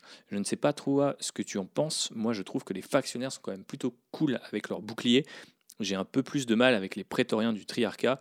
Après, le problème, c'est que quand on est sur des doubles kits, on a toujours un petit peu ce, ce, dilemme, c'est-à-dire que généralement, il y a toujours un des deux qui est un peu plus cool que l'autre, ou alors il y a un des deux dont l'archétype est peut-être moins bien visualisé. Par exemple, les prétoriens du triarcat, si je dis pas de bêtises, ils volent. Et ça bah, pas tellement je ne savais pas que les prétoriens ils volaient. C'est des figurines euh, qui sont assez euh, emblématiques, on va dire, de la gamme Necron euh, d'il y a quelques années parce que ça fait partie des figurines de la vague de 2011, il me semble. Ouais, c'est ça. Euh, et euh, ça venait rajouter du corps à corps euh, à l'armée, ce qui manquait. C'est des figurines assez sympas, ouais, qui sont assez simples, qui ressemblent en fait aux immortels, on va dire dans leur design, mais avec des armes de corps à corps. J'ai pas grand chose à dire dessus. en termes de lore, c'est des gardes du corps, donc elles sont pas hyper intéressantes. Non, c'est pas des c'est pas des unités en fait qui pour moi sont marquantes dans le codex, euh, à part que euh, bah, ça donne des super boucliers, des super épées pour faire de la Deathwatch. Effectivement, je crois que les, les gens vont, vont, commencer à, croire qu'on aime les Necrons juste pour les bits qu'ils fournissent à la Deathwatch, mais ce n'est pas le cas, on aime quand même certaines unités Et puis aussi, peuvent, ça peut fournir des super bits pour des Séraphons, voilà. pour Warcry par exemple. Bah, c'est pas Thibaut? oui, oui, oui, ça, ça, va, on en reparlera après. Toi, dans le même ordre d'idée, euh, j'associerai un peu les trackers à, cette, à ces figurines-là. C'est des, c'est des variantes de l'immortel euh, qui ont des fusils sniper. Donc ce qui est sympa, c'est qu'ils ont une tête différente où il y a juste un seul œil assez gros. Donc, tu imagines le côté, c'est l'œil qui zoome sur la cible pour l'abattre.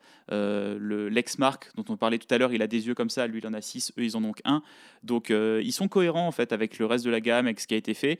après, voilà, ça reste. au final, c'est un corps d'immortel avec un fusil sniper. Ouais, mais le lore est extrêmement stylé. C'est que les mecs, ils traquent leur cible entre les dimensions et au dernier moment, ils sortent pour tirer. Puis ensuite, ils repartent dans leur, dans leur poche dimensionnelle.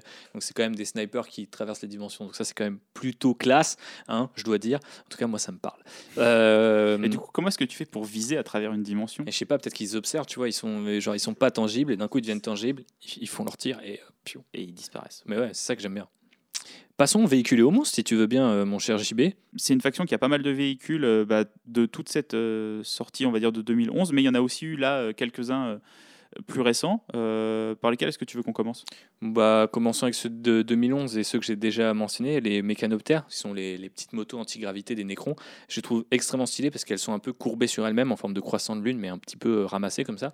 Euh, c'est un design qui, je trouve, est vraiment réussi dans le sens où quand tu commences à avoir beaucoup de cavalerie façon de parler, euh, dans Warhammer 40 000, c'est dur de refaire une cavalerie qui ressemble pas aux autres. Donc là, par exemple, récemment, on a vu euh, le Mechanicus avec ses chevaux ou chiens euh, mécaniques. Ça, c'était très cool. Et là, pour les Necrons, ils avaient aussi réussi le petit challenge avec ces espèces de scooters en forme de croissant mécanique que je trouve plutôt très stylé. Mais je ne sais pas ce que tu en penses, toi. Moi, j'aime bien, en fait, le, ouais, le côté croissant qu'ils ont amené à cette période-là. Donc, on le retrouve sur les mécanoptères, mais on le retrouve aussi sur les autres véhicules de la gamme euh, qui sont la, console d'annihilation ou euh, l'arche du jugement dernier. Le nom, il est un peu classe quand même. Doomsday. Euh, avec ce côté où tu as la cabine qui englobe le pilote. Ouais. après, c'est à peu près la même base de figurine c'est que tu as, ce, pilote qui est englobé dans sa cabine et tu as le reste du véhicule qui se poursuit devant. Donc pour le mécanoptère, bah, c'est juste une moto, donc tu as juste le pilote. Mais après, sur la barge qui peut être montée de deux façons, donc soit l'arche du jugement dernier avec son énorme canon, soit l'arche fantôme. Voilà, qui est, là, qui est, un peu, qui est le transport en fait, euh, Necron, euh, où tu as vraiment ce pilote et après euh, cette espèce de, de, rangement au final à l'avant, où tu sens que les Necrons ils sont un peu encastrés comme un peu les, les droïdes dans la menace fantôme dans Star Wars. Tout à fait. et après, bah, l'autre véhicule qui est la console d'annihilation qui peut servir de, de barge où là, dans ce cas-là, il y a un QG et c'est un, QG monté euh, qui est assez impressionnant. C'est des, je trouve que c'est des belles figues, en fait. Euh, le côté croissant qui se retrouve aussi un petit peu dans l'avion des Necrons, il est assez intéressant avec la gamme. Ça rajoute une, un visuel qu'on n'avait pas euh, chez les autres figurines et d'amener un peu, en fait, de, on va dire, de courbe et d'arrondi dans une gamme qui était, bah, comme on l'a dit, un peu très monolithique et qui avait des figurines très carrées et très imposantes à l'époque. je trouve que c'est super bien et ça vient diversifier visuellement l'armée tout en ayant euh, même un côté très cohérent euh, parce qu'on garde ces cellules d'énergie, euh, on va dire vert fluo, et ce côté, bah, en fait, Blackstone de, de, ces surfaces noires assez polies et, assez droites. Tu as cité pas mal de véhicules, donc je propose qu'on revienne sur ceux que tu n'as pas encore cités, à savoir par exemple le rôdeur du Triarca, qui lui est plus une sorte de, marcheur euh, un peu peut-être un peu plus classique, même s'il a encore une fois cette espèce de forme euh, euh, en forme de, croissant de lune qui, qui, se rabat sur son, sur son pilote. Je ne sais pas exactement si c'est un pilote, euh, mais du coup, c'est une sorte de plutôt de grosse araignée. Donc, toi, tu dois kiffer euh, les rôdeurs du Triarca. Ouais, je, je, les aime bien, les rôdeurs. Et puis, c'est en fait, c'est un des figurines que j'aime bien. C'est un peu comme les marcheurs Eldar ou les sentinelles euh, dans la garde impériale. C'est cette espèce de, de petites unités un peu. que tu, que tu rajoutes en fait à ton armée, tu vois, tu as tes piétons et puis tu as tes petits personnages et tu viens mettre cette espèce de petite figurine qui euh, au final c'est un bonhomme qui marche vite avec un gros canon quoi. Et c'est toujours des figurines que j'aime bien en fait dans Warhammer. Toutes les armées ont un peu la leur. Euh, tu vois là je viens de faire des Drukhari et euh, bah, je viens de faire un Talos. Et pour moi c'est à peu près le même style entre guillemets de, de figurine. Ouais ça complète super bien une force et souvent c'est aussi un bon moyen de, faire la transition entre une très grosse pièce et ton infanterie. Quoi. C'est un premier véhicule qui est, qui est, vraiment très cool. Euh, c'est le cas aussi, à mon sens, des différents marcheurs euh, Canoptech qu'on a eu récemment, donc notamment le réanimateur et le maraudeur. Alors le maraudeur, c'est celui qui est dispo à part avec le méga canon, et je crois que le réanimateur, c'est celui qui est dans les différentes boîtes de lancement et qui euh, du coup envoie un rayon euh, fait de, de, micro euh, nanorobots qui réparent euh, les troupes autour. je trouve que les deux sont géniaux et je trouve qu'ils poussent la gamme dans une autre direction, plus 50s, plus SF à l'ancienne. Mais du coup, ça prouve vraiment que les Necrons aujourd'hui, je crois qu'on l'a déjà démontré à l'instant T, c'est que tu peux faire cette faction en mélangeant différents styles ou en poussant dans un style en particulier. Et je trouve que là, c'est très cool d'avoir fait des marcheurs Canoptech qui ne ressemblent pas euh, aux rôdeurs du Triarca, parce qu'ils auraient très bien pu se contenter en fait de, de ce vocabulaire visuel-là, et par exemple de refaire un truc avec quatre pattes. Là, ils ont quatre pattes, mais le côté hyper euh, rectiligne et très haut de ces figurines, je trouve, ajoute un truc que les Nécrons n'avaient pas, mais que les autres factions n'ont pas non plus. Ouais, ça va dans ce côté un peu guerre des mondes dont tu Mhm. parlais tout à l'heure et cette, toute cette esthétique euh, ouais, 50s, euh, 60s euh, de la SF où il y avait à l'époque un côté très horrifique au final dans, le, dans les extraterrestres et dans, ce qu'on pouvait imaginer de l'espace avant euh, toute la vibe euh, bah, de la fin des années 70, des années 80, de Star Wars, de Star, Trek, qui ont un petit peu rationalisé, on va dire, euh, l'espace. Là, il y a vraiment ce côté terrifiant. Et euh, c'est une bonne chose de ramener ça sur les Nécrons, parce que c'est une race, comme on l'a dit, bah, les Nécrontyres, qui sont très anciens, qui étaient là au tout début de la galaxie. Donc c'est bien de montrer que même si c'est une très ancienne race, elle a eu des évolutions technologiques et il y a euh, différents aspects de la gamme. Euh, bah, on l'a vu avec les destroyers, on l'a vu avec les véhicules, on le voit avec les nouvelles figues. Hum, C'est marrant qu'ils aient autant au final d'ADN différents, mais ils ont réussi à créer un tout cohérent et tu vois, il y a des figurines d'inspiration égyptienne qui vont être posées à côté de figurines euh, inspirées euh, bah, de la science-fiction des années 50. Et c'est pas choquant en fait. Ils ont réussi à faire euh, un, tout cohérent et ça, c'est quand même assez impressionnant.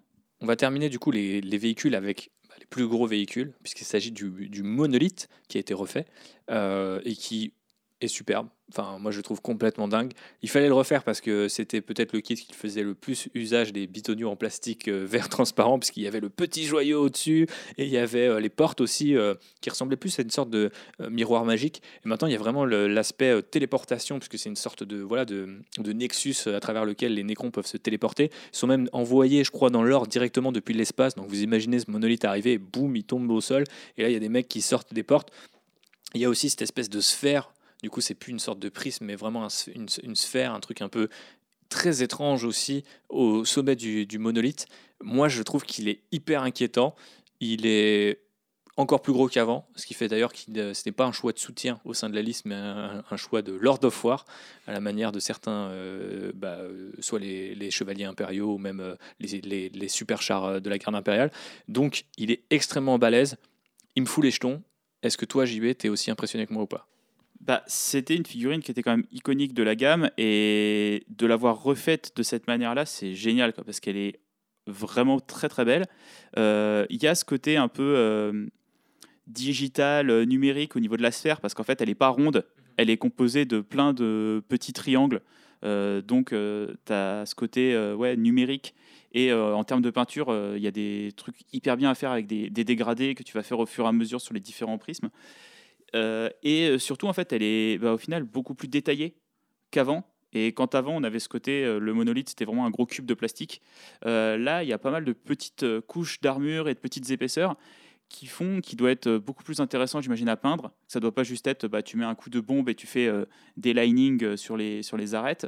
Le côté téléportation, ils ont mis, il y a une pièce en plastique où tu as un écran qui est en train de se former avec les éclairs. C'est superbe et tout. Et ça remet en fait euh, au centre de l'armée ce, monolithe et ce truc qui était iconique dans la gamme en fait. Complètement. Et euh, par rapport au, à l'obélisque ou au Tesseract, qui est du coup le même kit qui, qui était sorti avec Apocalypse, euh, là où ils ont été encore un peu plus loin, parce que maintenant qu'ils avaient sorti ce super monolithe, c'était peut-être dur, je pense, pour eux de refaire un monolithe qui ait de la gueule. C'est que le Tesseract, il me semble qu'il avait des espèces de spectres, canoptèques slash araignées qui devaient s'occuper du coup du véhicule, mais qui étaient figés dans la coque. Alors que là, avec le monolithe, il me semble que tu en vois un se lever à l'arrière du véhicule, qui est en train en fait de gérer la, la- la- cette, cette fameuse sphère qui, euh, qui est au, au sommet euh, du monolithe. Ah, ah bah écoute, j'avais pas vu ce détail là, mais je trouve que c'est une putain de bonne idée. C'est trop bien. Enfin, euh, vraiment, genre, le, le truc est vivant. Quoi, tu vois, c'est ça qui est génial, c'est que, bah, monolithe, monolithique, pas de vie. Et là, en fait, tu sors avec une figue qui a 12 000 détails et qui est limite, là aussi, euh, à des aspects presque diorama, quoi. Donc euh, moi, je, la- je trouve que c'est l'une des plus grosses réussites. Après, malheureusement, comme on l'a dit, vu que c'est un Lord of War et que c'est quand même un kit assez cher, je suis pas sûr qu'on en voit beaucoup. Alors qu'à l'époque, il me semble, en tout cas, moi, quand j'ai commencé 40 000, les armées Necron, il y avait systématiquement un monolithe, tu vois. Donc euh, je sais pas si ce sera le cas, mais en tout cas, les collectionneurs, je pense, vont s'en donner un On cœur. verra après, ouais, ça- bah, de toute façon, c'est- c'est des pièces tellement grosses, là c'est, on est plus sur une pièce de collection, sur une pièce de jeu au Ouais. final. Donc c'est toujours un peu. C'est un euh, décor, le truc. c'est un- ouais, c'est une fois que tu as entre guillemets fait ton armée, euh, tu te fais plaisir à Noël ou pour ton anniversaire, tu te fais offrir un monolithe ou t'en achètes un. Mais c'est, je pense que c'est le genre de figue euh, ça fait toujours plaisir en fait d'avoir ça dans des gammes parce que c'est des pièces qui sont tellement grosses que ça te permet d'aller un peu plus loin et de vraiment d'affirmer ton, ton amour pour une faction en fait. Complètement. Parce que que ce soit l'investissement bah, financier ou même l'investissement de temps pour les peindre, euh, t'es- moi je, toi, là, je suis en train de commencer à faire des grosses pièces pour la première fois euh, à Warhammer. Pour les orques. Et je suis trop content en fait, parce que tu as ce côté un peu aboutissement de ton armée, où je suis là, j'ai fait plein de piétons, j'ai fait plein d'orques, j'ai fait plein de petits véhicules, et là je fais des gros trucs, et je me dis putain, ouais, je- mon armée elle va plus loin, et ça commence à devenir une vraie armée, tu vois. C'est plus, c'est plus juste une petite faction. Ouais, c'est ça. Je- Tu prouves au monde que tu es vraiment passionné. ouais, et très clairement. si vous euh, en doutiez. Je pense que personne n'en doutait, mais très clairement, si vous êtes fan des Necrons ou que vous avez envie de, de- de vous lancer dans cette armée avec la nouvelle édition, c'est très clairement le, le, le endgame, quoi, tu vois, d'aller vers ce monolithe-là, qui est vraiment superbe. Il y a aussi un, un autre petit truc qui est sorti, euh, qui est la convergence de domination, c'est le décor euh, Necron, que je trouve aussi super bien et qui... euh, Là aussi, pas forcément des pièces vers lesquelles on va aller en premier lieu, même à Age of Sigmar, où elles sont généralement super importantes en termes de jeu. Mais je trouve que de la même manière, ça complète aussi pas mal une collection pour ne serait-ce qu'embellir ta vitrine et juste dire bah ouais, tu vois, tu as le décor qui va avec. Et en l'occurrence, le, le décor Necron, je trouve que même pour des games où tu as envie, je sais pas, de représenter par exemple le, le Nexus Paria, je trouve qu'il est trop beau quoi, ce décor. Ouais, les... il y en a combien? Il y en a deux ou trois Je crois des qu'il y en a trois, ils sont- pylônes. C'est ça. Et, euh, et il y Plus en ou a moins un- détruit. Ouais, il y en a un qui est plus ou moins détruit où on voit en fait l'architecture en métal en dessous et la- l'armature euh, en métal qui concentre le rayon et au-dessus il y a de la blackstone et tout ça. C'est ils sont super beaux, ils sont cohérents en fait en termes de, de design et de, de matière avec les, bah, le monolithe ou avec euh, l'obélisque ou même avec le, le nouveau roi silencieux et ces, ces espèces. Bah, pareil, lui il a des petits pylônes aussi à côté de lui. Et mais c'est vrai que ouais, pour du pour du décor, même juste comme ça, euh, c'est des filles qui sont intéressantes. On va être fidèle à ce que tu disais tout à l'heure en mettant les Ctanes en dernier, en dessous de tous les autres. Ces petites merdes. voilà, c'est ça.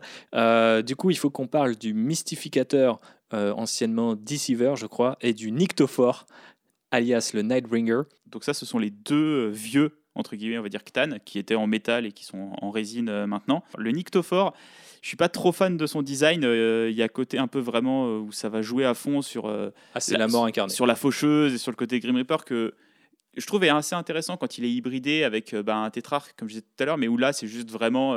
C'est lui. c'est une, une robe et une faux, tu vois. Ouais. Il y, a pas assez, c'est pas assez Warhammer pour moi. Par contre, le Deceiver, tu vois, je l'aime bien. Euh, mais notamment surtout parce qu'en fait c'est une super base pour faire un prince démon de Slanesh. oui, effectivement. Mais souvent, ces figues, euh, c'est des figues que j'ai vu plus converties en fait que pour les Nécrons.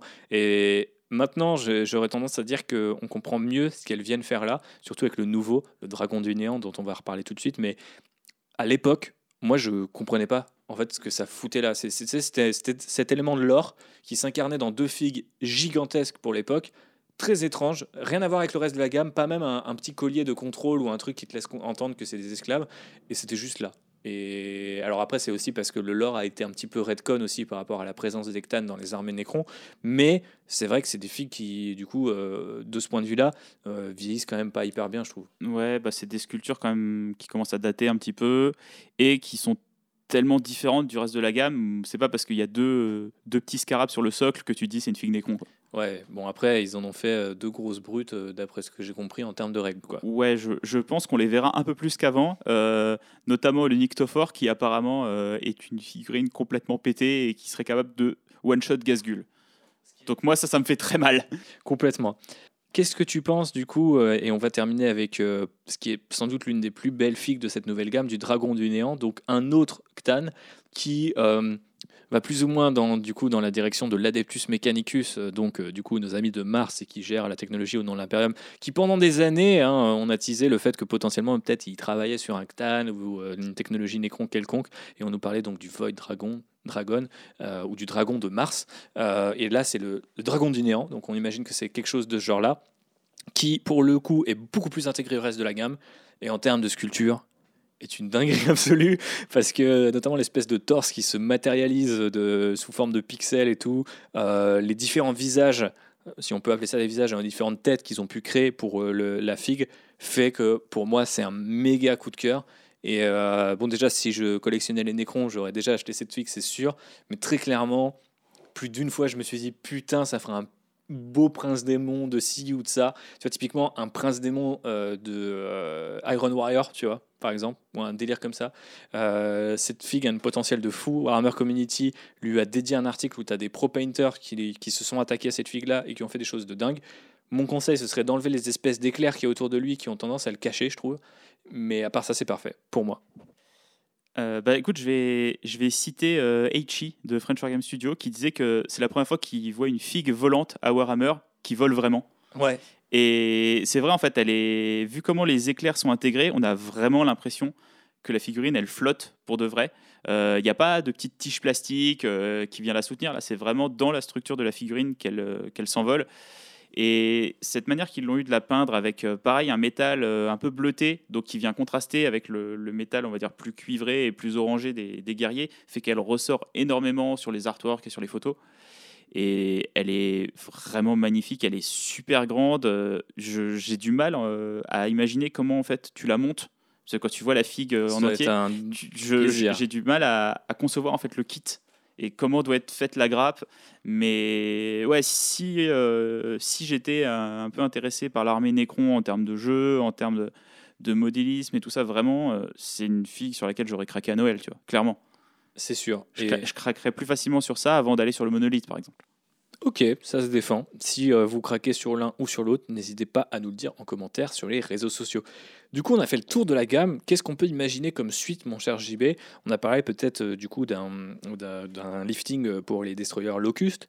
Euh, on pourrait imaginer peut-être un nouveau cult destroyer. On pourrait imaginer Trazin l'Infini qui a eu une superbe illustration où il est posé sur son canapé, Il est tellement chill.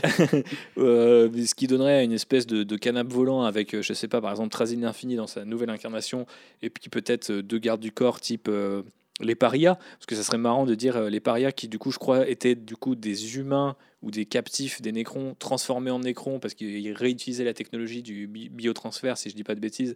Donc euh, du coup ils avaient une gueule très étrange. Ils avaient une espèce de masque d'humain euh, posé sur des corps de, né- de nécrons musclés. Ouais. Euh, ils avaient un design très chelou. Mais du coup, qu'on n'a plus du tout dans la gamme parce qu'en fait ils avaient un rôle de, de guerrier de corps à corps et de, de garde Ouais. du corps donc qui ont été remplacés par les, les factionnaires et les prétoriens en tout cas pour le jeu je pense qu'ils les ont enlevés aussi pour euh, mettre vraiment l'emphase sur le côté métal organique raconter le biotransfert et tout ça donc c'est moi ça me surprend pas que les figurines soient plus là après, c'est le genre de figurine que j'imagine peut-être revenir sur un Blackstone Fortress ou sur ce genre de choses, que ça soit pas une unité ou une armée complète, mais d'avoir un ou deux euh, parias qui traînent comme ça, euh, paumés dans l'espace. euh. Trazin il collectionne tout de Mm. l'univers de Warhammer 40 000, donc il a ses figues. C'est vrai que Trazin pourrait revenir revenir avec... avec- des parias. ouais.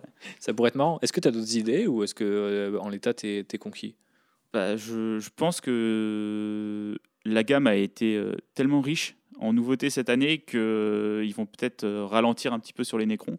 Euh, mais euh, ça fait plaisir en tout cas de voir autant d'implications sur une faction euh, Xenos, parce qu'on sait que l'Imperium et le, le Chaos ont beaucoup d'amour et euh, ont beaucoup de sorties. Mais euh, moi j'étais vraiment surpris en fait qu'ils refassent autant les Nécrons. Bah, c'était pas arrivé depuis euh, les Eldar Noirs euh, il y a presque 10 ans de ça Mm. maintenant. Quoi. Voilà, donc autant d'amour pour les Xenos. Vu que moi, moi, ce que je préfère dans, dans 40 000, c'est les Xenos. Je suis très content.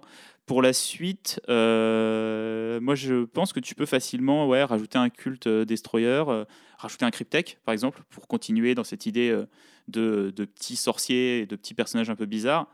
Euh, après, refaire des kits un peu plus anciens, il y en a plus beaucoup, à part l'Ectane et les persos nommés. Je crois qu'il n'y a plus de figues en résine, en tout cas dans la gamme.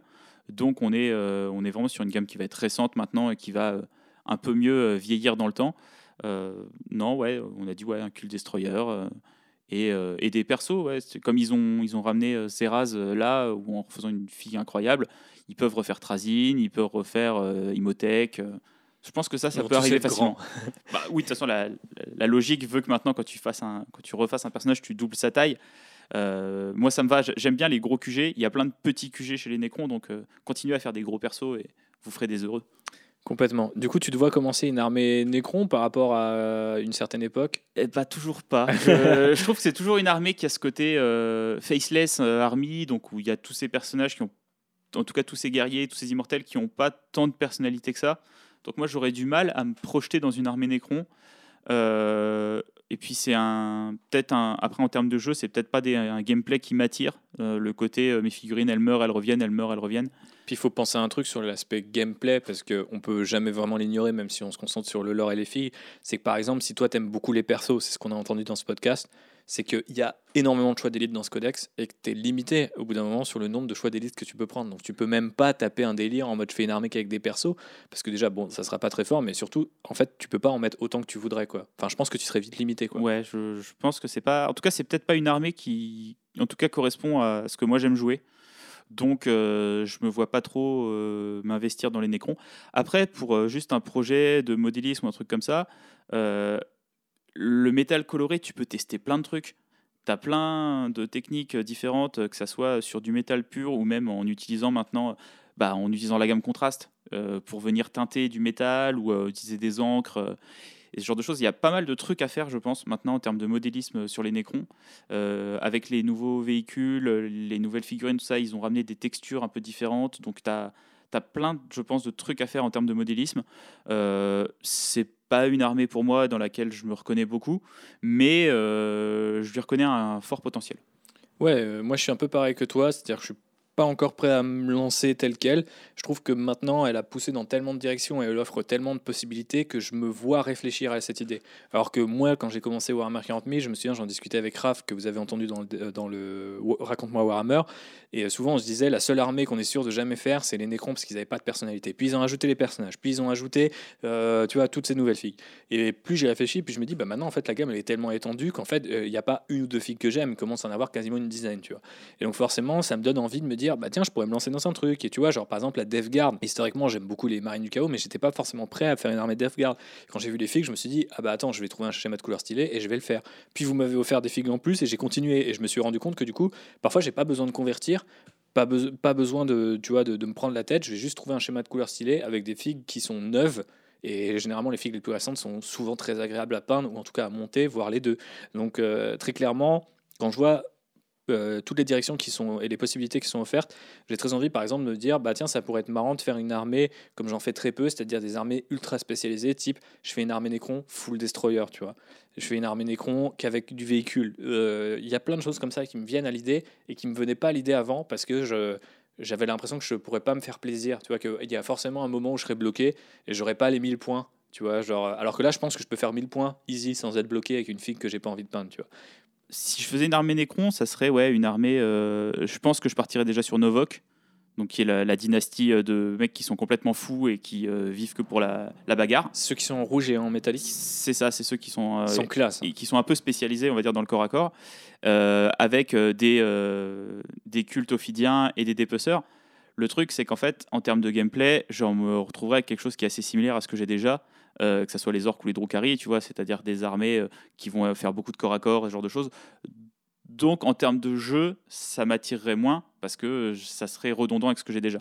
Par contre, euh, c'est vrai que faire peut-être une petite kill team ou une petite force avec euh, bah, ces destroyers-là, ces dépeceurs, un ou deux cryptech, euh, si c'est euh, possible, euh, je me laisserai peut-être tenter si j'arrive à trouver une idée de peinture euh, qui pourrait me, me plaire.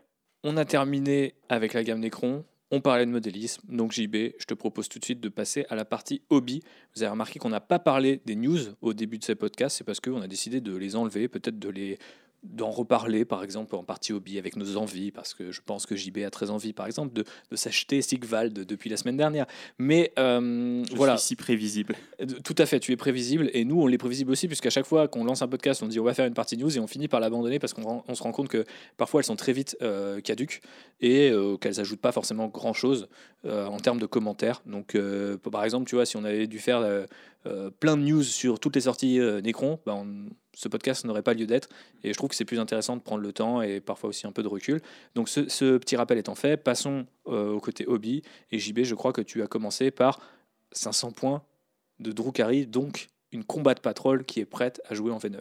Exactement, que j'ai terminé hier soir. Wow Donc euh, voilà, j'ai mes, euh, bon, j'ai 470 points, mais euh, vu qu'il n'y a rien qui vaut 20 points chez les Drukhari, euh, je vais me contenter de ça. Euh, j'ai mes 500 points de Drukhari. Je te donnerai un PC de plus, grand prince. Oh, c'est gentil. Euh, voilà, c'était euh, l'armée que je voulais faire pour la V9, donc euh, je la commence bien. Euh, j'ai euh, fait une dizaine de Vrax, euh, j'ai fait mon homunculus, donc mon QG. 5 fléaux et un Talos. Je suis parti sur une armée en fait qui allait changer en termes de gameplay de ce que j'avais déjà. et vu que j'adore le, le, des Drukhari et le côté pervers, maléfique qu'ils ont et toutes les inspirations qui viennent de la mythologie un peu de, l'Europe de l'Est, en fait, avec les vampires, avec les golems, les amoncules. je suis parti sur ce côté vraiment amonculus, ceux qui trafiquent la chair, qui trafiquent l'âme et qui, qui, transforment tout pour faire une armée quand même assez résistante et quelque chose que j'avais pas, parce que moi, mes, mes, orques, bah, les orques, tu les moissonnes, ils meurent vite. Il y en a plein, c'est rigolo. Euh, là, j'avais quelque chose que je voulais d'un peu plus terrifiant, en fait, qui allait contraster avec ce que j'avais déjà. Et euh, je suis parti sur un schéma de couleurs à base de noir et de rouge, donc quelque chose de beaucoup plus sombre. Euh, alors qu'avant, mes orques qui sont verts et violets, un violet 1000K ultra pétant. j'ai pas pu m'empêcher de rajouter du bleu ultra pétant sur tout ce qui va être les poisons et un petit peu des petites sources de lumière et tout ça. Euh, mais je suis content d'avoir fait ces 500 points. Euh, ça me donne une bonne base pour jouer. Ça a été en termes de modélisme assez intéressant à faire parce qu'au final, j'ai quand même quatre unités, on va dire, différentes. Euh, je suis content de, mon armée. J'ai fait des petits socles que j'ai achetés, des socles en résine que j'ai peints en bleu brillant pour simuler un peu le, sol de Komorag, donc qui est dans une matière un peu étrange. On ne sait pas trop si c'est du marbre ou du métal. j'ai vraiment bien aimé faire mes Drukhari et je sais déjà ce que je vais rajouter euh, pour atteindre les 1000 points, ça va être plus des véhicules et des grotesques. Euh, pareil, pour toujours un peu varier les gameplays. Ouais, donc je suis, je suis content de, de mon armée Drukhari. Euh, en plus, il y a le nouveau codex qui a été annoncé dans pas longtemps, donc je vais avoir des, voilà la partie des nouvelles règles bientôt, même si les, les, règles actuelles des Drukhari me satisfaisaient. Je suis, je suis, content de voir comment ils vont réinterpréter l'armée, parce qu'elle se prête pas trop en fait aux mécanismes, aux constructions d'armée de, de, la V9. Euh, mais voilà, je suis content d'avancer sur cette armée-là pour cette version de, l'édition. Euh, donc moi j'ai des Drukhari peints en noir et euh, toi aussi tu as des figues peintes en noir Thibaut parce que toi tu avances sur ta Black Legion, c'est ça? Ouais, je suis à peu près à 750 points donc je suis un petit peu devant. Après j'ai fait une petite pause, je vous en parle juste après parce que je commençais à saturer. Mais pendant cette pause, ça commençait à me manquer, donc généralement c'est mon signe. Euh, du coup, bah, Combat Patrol, elle est faite, elle est composée d'un Lord. Euh, j'ai 10, euh, mais en fait maintenant j'ai déjà les 20, donc j'avance plus vers les 1000 points. Space Marine du Chaos, j'ai 5 Raptors. Et euh, j'ai euh, deux oblitérateurs. Je me suis même euh, pris le temps de faire des Greater Possessed, des grands possédés, seront-ils traduits bientôt, et un, petit lieutenant comme ça à côté, enfin un aspirant champion, c'est pour être exact, pour des games qui vont me permettre peut-être, tu vois, d'intervertir un perso avec un autre, pour pas jouer non plus tout le temps la même liste. Comme toi, je cherche quand même des fois de pousser différentes facettes du gameplay. Je suis hyper content de ce que je fais. Euh, j'ai reçu plein de followers sur les réseaux sociaux depuis que je fais la Black Légion et que je le fais avec euh, la petite description sur chaque personnage. c'est ça, en fait. Ce qui est hyper bien, je trouve, avec euh, ton armée, c'est que tu as écrit du lore pour chacun de tes persos. c'est le kiff. franchement, tu as écrit une petite histoire pour chacun de tes, même, de tes Space Marines. Chaque, chaque troufion de ton armée, en fait, il a l'histoire il a d'un personnage. Quoi. Et ça, c'est hyper impressionnant que tu aies fait ça. Et puis tu as fait un truc trop cool, c'est que tu nous as tous représentés ouais. Euh, en figurine. Alors il, je crois qu'il manque encore euh, Arnaud, qu'on salue. Et euh, non, je crois que c'est que Arnaud qui manque, il me semble. Mais sinon, ouais, j'ai fait tous les membres de notre groupe de ghouls. Et ça, c'est très marrant parce que vu que la Black Legion recrute un peu partout, à, partir du moment où tu plies le genou devant Abaddon et que tu mets ton armure en noir, tu peux faire partie de la Black Legion. Donc je me suis vraiment amusé à prendre les différentes factions qu'on aime beaucoup. Donc par exemple, JB est très inspiré de, de, la mythologie Eldar et des Emperor Children euh, qu'il aime beaucoup, parce qu'il aime beaucoup Slanesh. On y reviendra, encore une fois, je tease. Mais, euh, et, euh, mais j'ai aussi fait, par exemple, Charles, qui du coup joue Space Wolf en ce moment, et donc est un ancien Space Wolf renégat, tu vois. Donc, euh, le traître. Voilà, complètement. Donc, euh, je vais vous montrer euh, ça soit sur le compte de Landrider, at Landrider Pod sur Instagram, ou soit mon compte République sur Instagram aussi, où vous aurez en plus, du coup, les petites descriptions dont parlait JB. Ça me fait vraiment plaisir de le faire parce que c'est généralement ce qui me motive à, à aller dans une armée, c'est de me dire je vais jamais faire deux fois la même unité. Et là, je fais même pas deux fois le même soldat. Donc ça va, ça va vraiment très loin dans la personnalisation. Donc c'est sûr qu'à côté, les guerriers Nécrons font pas le figure. Mais euh, ouais, je suis très content d'avancer. Euh, après, je sais que ça fait beaucoup d'armures énergétiques et qu'il m'en reste pas mal à faire parce qu'il va me falloir encore des berserk de cornes et des Avoc qui sont aussi sur des armures énergétiques légèrement différentes. Mais euh, voilà, donc j'ai fait, comme je te disais, une petite pause euh, garde impériale, Astra Militarum, Tempestus Science en, pour être exact. Du coup, j'ai monté 5 euh, Scions euh, dans un look très inspiré des euh, Ventrinial Nobles qui ont été créés par Chris Pitch, qui est un des membres de Warhammer Community, et qui en novembre du coup a fait le Noble, Noble, Vember, je crois. Donc du coup l'idée c'était de, voilà, de, de, de, faire avec lui des figues inspirées de, ce régiment-là. Donc moi ce ne sont pas des Ventrinial Nobles, mais ils sont inspirés de ça, donc ils ont des belles plumes sur leur chapeau, etc. Donc ils ont un côté un peu mousquetaire. Et je suis très content de ce que j'ai fait. C'est un autre schéma de couleur euh, en tout cas, une autre combinaison du même schéma de couleur que j'ai pour ma garde, donc qui est bleu, beige et blanc. Euh, et j'aime bien. Je, te les montrerai après parce que je ne les ai pas montrés. Je les posterai euh, effectivement aussi sur le compte. Et j'ai fait une version commandement et une version normale. C'est des figues qui datent de 2014, si je dis pas de bêtises. Et c'est l'époque où Games commençait vraiment à aller dans la finesse et de faire des trucs, des assemblages différents, des trucs très jolis. Mais c'était pas encore super opérationnel. Donc il y a vraiment des trucs si tu mets deux pièces, des fois, sur, sur une même figue, tu te rends compte que tu n'as plus accès à l'arrière tu vois, de l'armure et tout. Ton pinceau a du mal à passer sans toucher d'autres pièces. Euh, ça, c'est des trucs qu'ils ont optimisé, je trouve, dans les dernières années. On le dit peut-être pas assez, donc je le dis, merci Games. Ouais, on je pense qu'on était sur les débuts de la sculpture 3D. Peut-être, ouais. Je... Euh, et qui, avec le temps, s'est affiné, s'est amélioré. Ils ont aussi, j'ai l'impression, beaucoup bossé euh, sur les grappes et sur la manière que tu as d'assembler les figurines euh, ces dernières années. Et il y a eu une vraie évolution, euh, moi je le vois entre les, bah, les orques, que les boys qui sont un kit qui a presque 10 ans maintenant, euh, même plus peut-être. Ouais, plus je pense. Les figues Drukhari qui ont là 10 ans, ou bah, des figues un peu plus récentes que j'ai fait pour Warcry, que ce soit les brutes par exemple, où c'est pas tout à fait les mêmes manières d'assembler les figurines, les jointures sont pas tout à fait les mêmes. j'ai l'impression que les figurines sont beaucoup plus découpées qu'avant tu as beaucoup plus de petits morceaux à assembler, alors qu'avant, tu avais euh, les jambes, le torse. Maintenant, très souvent, euh, tu vas avoir les jambes qui vont venir en deux parties ou trois parties, et pareil pour le torse. Donc, euh, il y a une certaine évolution, en tout cas, dans les grappes et dans la sculpture des figurines. Et toute cette époque, ouais, 2014-2015, je pense qu'il y a les figues de Dark Vengeance à peu près qui datent de cette période aussi. légèrement avant, mais c'est vrai que j'ai remarqué de plus en plus l'écart non pas entre les très vieilles figues et les figues récentes, mais entre les figues qu'on pourrait considérer comme récentes et les figues les plus récentes. C'est-à-dire que, par exemple, euh, ouais, là on est 2014, je crois, d'Argent c'est 2012, tu te dis, bon, les figues elles sont pas si vieilles, mais par exemple, le kit de Raptor, c'est pareil, il est infernal, tu as des détails, tu ne sais pas ce que c'est. Tu vois, tu te dis, tu as, des détails sur les bras de Space Marine du Chaos, tu ne sais pas ce que c'est. Donc en fait, tu es, un peu laissé à ta propre interprétation. Et je comprends pourquoi, du coup, par exemple, les nouveaux Marines du Chaos sont beaucoup plus clean, quelque part. C'est parce qu'en gros, bah, ils ont complètement abandonné ces détails-là en disant on ne savait pas si c'était des tentacules, des câbles, on ne savait pas ce que c'était. Les peintres en faisaient à peu près n'importe quoi. Ça tuait la silhouette de la figurine. Et maintenant, euh, la, silhouette du Chaos Space Marine de base, elle est, elle est parfaite. quoi. Donc c'est bien que les choses avancent et je pense que c'est important de le, rappeler. Et nous, on est des nerds aussi, des kits eux-mêmes. Tu vois, tu parlais de la grappe du, du Void Dragon, du dragon du néant, pardon. Et euh, forcément, ça nous, ça nous passionne aussi. quoi dès cette étape-là. Entre mes Drukhari, j'ai quand même avancé sur des orques, hein, parce que il faut. J'ai un honneur, tu vois, et j'ai une mission à accomplir. Comme moi avec l'Astra Militarum. Pour l'année prochaine, je pense que je vais faire un peu d'AOS. J'ai jamais joué à AOS encore, mais j'ai quelques orques, encore une fois, qui sont en train de monter. Donc, je me suis fait un méga boss à Grande Chose. Qui est magnifique. Qui est une figurine. Bah, merci, euh, qui est une figurine que j'avais depuis quelques temps euh, dans mon placard de la honte, euh, et que là, à l'occasion du confinement, je l'ai ressorti.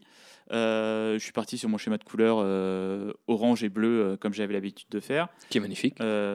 merci encore. je le kiffe celui-là. Bah, tu vois, quand je te disais que c'était des... dans les nouvelles grappes, on, a des assemblages et tout ça, parfois pas évident et très découpé. là, il y a des endroits de la figurine, notamment sur le dos, où tu vas avoir en fait la plaque d'armure principale du dos qui se rejoint par deux pièces. Et du coup, ça fait une jointure sur cette plaque d'armure. C'est pas, c'est peut-être pas évident euh, quand tu commences parce que va falloir un peu. Moi, j'ai dû retaper un peu la jointure avec un peu de green stuff pour qu'elle soit lisse. Euh, c'est des petits détails comme ça qui font que certains kits, tu fais ah tiens, c'est un peu dommage. Peut-être que si ça avait été découpé, on va dire autrement, ça aurait peut-être été plus intéressant à monter. Ça aurait peut-être pas demandé euh, un petit peu de, rabotage et de rafistolage derrière. Euh, mais sinon, la figue, elle est hyper impressionnante. Elle est énorme. Euh, je pensais pas qu'elle serait aussi grosse.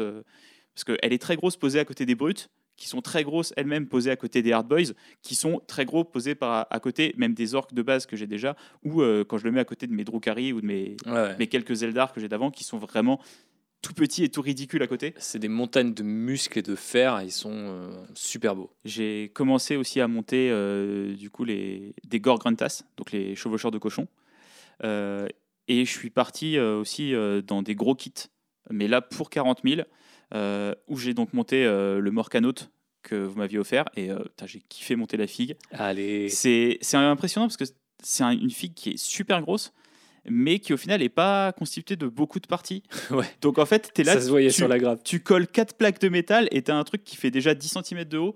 Euh, après, la figue a plein de petits détails, elle a un design super sympa et il y a vraiment le, le côté marcheur orc un peu bête avec son espèce de gros bide dans lequel tu peux mettre des figurines. euh. Ouais, il est, il est excellent dans Dawn of War 3, qui est loin d'être excellent, mais l'animation est géniale parce qu'il avance son ventre et ensuite les, les pattes rejoignent le ventre. C'est-à-dire qu'il avance vraiment le ventre en avant et je trouve génial. Et du coup, je, je l'imagine toujours marcher comme ça. Et je trouve que c'est un kit qui est formidable en fait.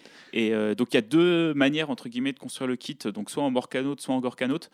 Euh, ce qui est un petit peu dommage, c'est que euh, tu peux pas faire les, tu peux pas vraiment faire les deux variantes avec le même kit, Mhm. même en réfléchissant, en aimantant et tout ça, parce que tu as des pièces en fait qui sont euh, recto verso.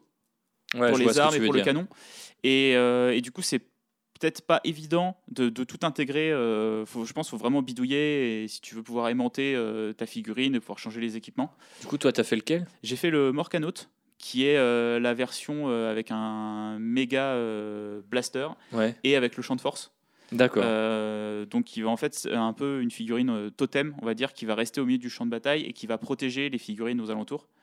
Euh, parce qu'en fait, je voulais rajouter un petit peu de tir aussi dans mon armée. euh, parce qu'il me manque un peu, j'ai pas mal de figurines de corps à corps et d'attaque, mais il me manquait un peu de fond de cours et un peu de, tir. Et c'est un gameplay que j'ai pas trop exploité chez les orques. Alors que euh, le Gorkanote, lui, il est vraiment dans l'agression pure, c'est-à-dire qu'il a une énorme mitraillette et une pince qui a un nombre d'attaques pas possible.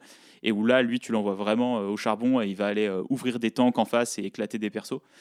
Donc je suis parti sur le Morcanote, sauf qu'en fait, j'ai tellement kiffé le kit qu'il y a quand même de fortes chances que je m'achète un Gorkanote dans pas longtemps, histoire d'avoir les deux. Ça serait stylé. Ouais. Pour Et- flanquer un, un Ah bah, plus- et, et le, le Stompa Le viendra Stompa, après. ça, mais euh, mais j'ai un accord avec ma meuf, c'est que je m'achète pas de Stompa tant qu'on n'a pas de chien.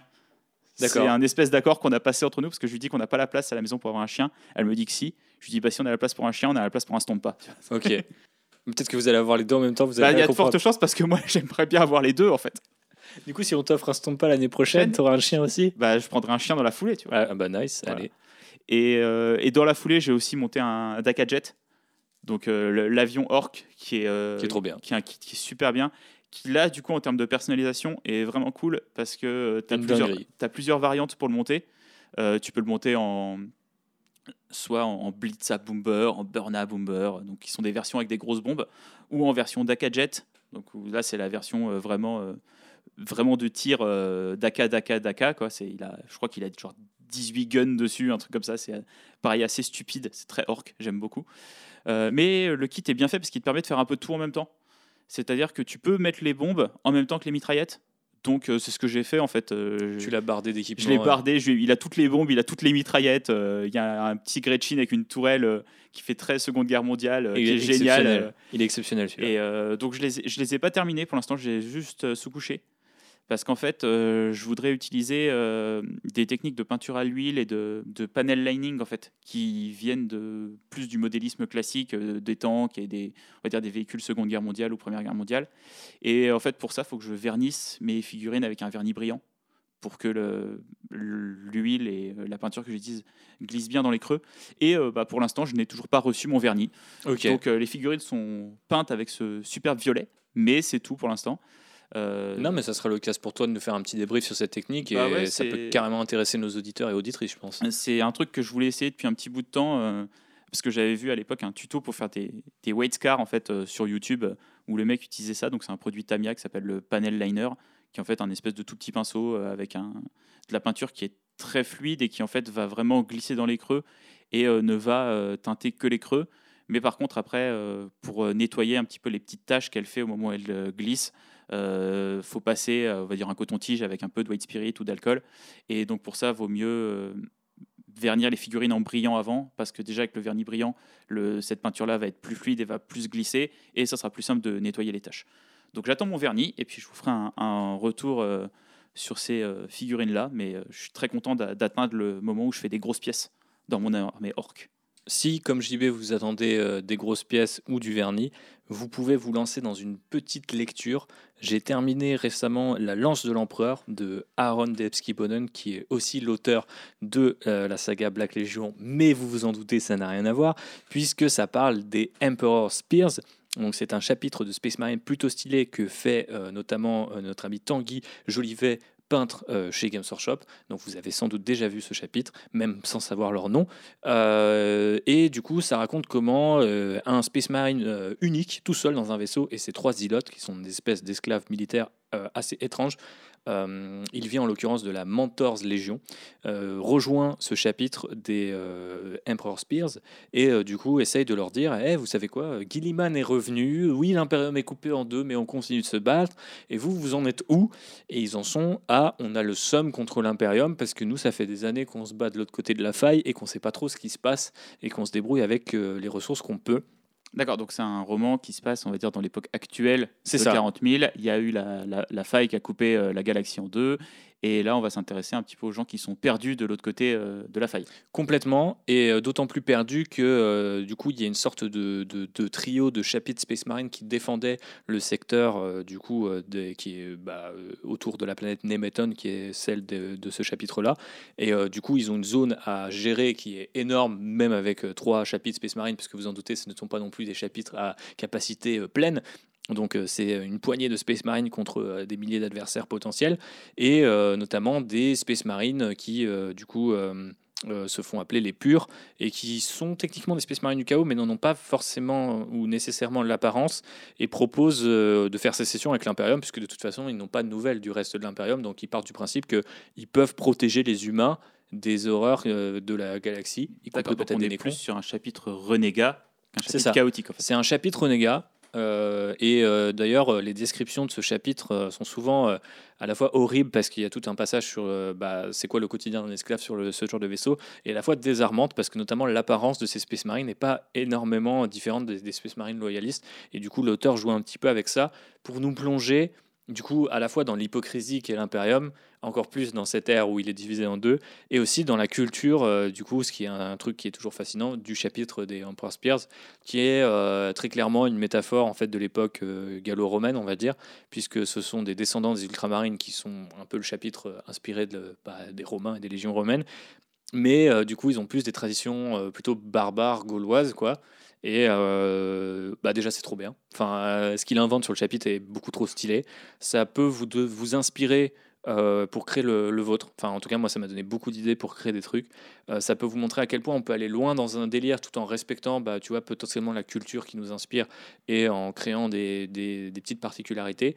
Il y a même parfois des, des trucs qui sont inventés dans le bouquin qui semblent préfigurer des unités qui sont sorties depuis et qui n'étaient pas sortis à l'époque, notamment les Blade Guard.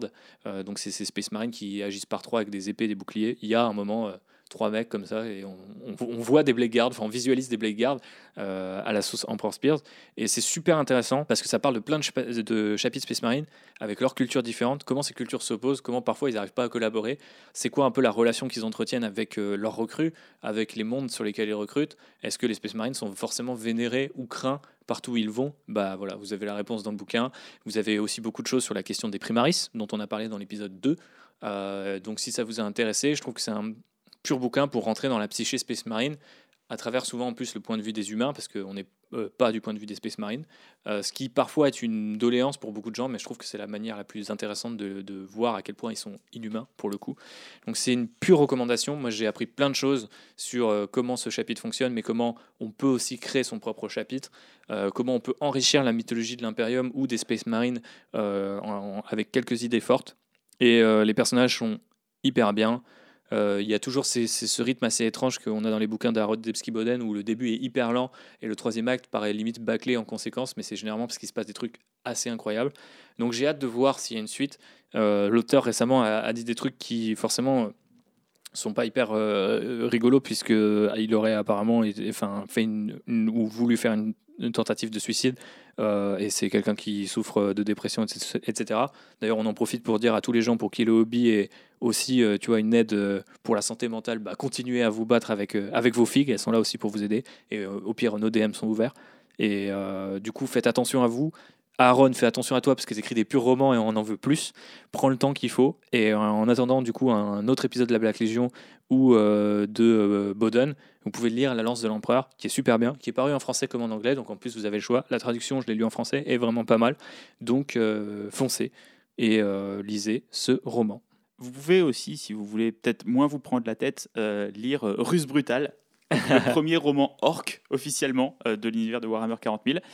Euh, alors, je ne l'ai pas encore terminé. Euh, c'est écrit par euh, Mike Brooks. Donc, c'est un auteur Black Library que je ne connaissais pas. Je crois que c'est son premier en fait. Ah Bah voilà, c'est pour ça, j'avais pas encore lu de, de roman de cette personne. C'est, ça oppose des orques et du culte Mechanicus.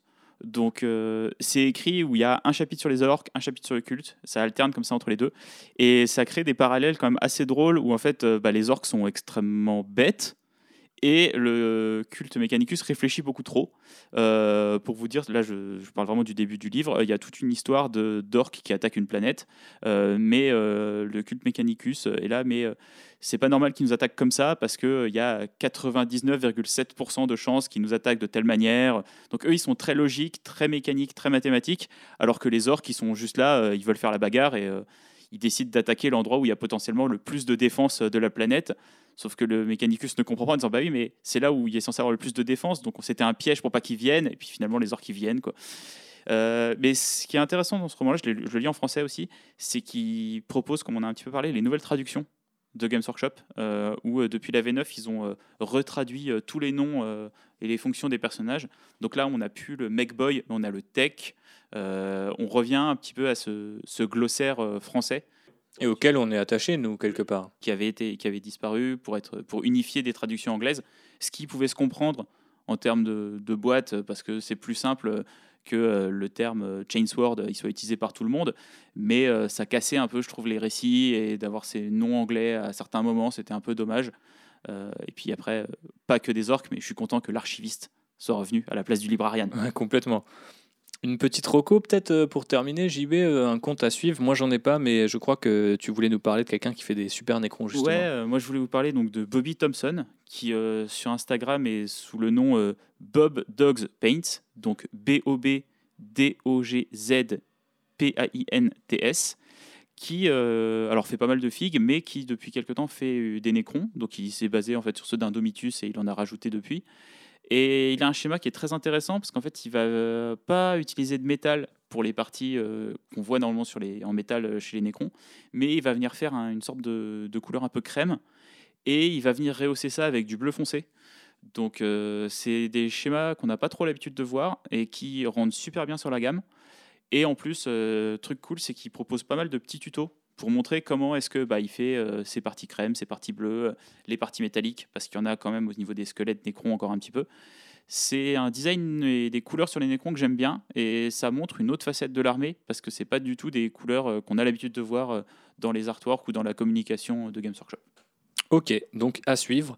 Et on se quitte, les chers amis, après avoir parlé des nécrons. On espère que vous avez eu envie peut-être de vous lancer dans cette collection, en tout cas que vous avez appris des choses sur cette faction. Il y a un truc dont j'ai oublié de parler, alors je m'en suis, euh, je suis, alors que je m'en suis servi comme teaser, c'était le, jeu Dawn of War Dark Crusade, une extension du premier Dawn qui avait aussi donné pas mal envie à l'époque aux gens euh, de jouer Necron, comme Dawn a donné envie à pas mal de gens à jouer à Warhammer 40 000.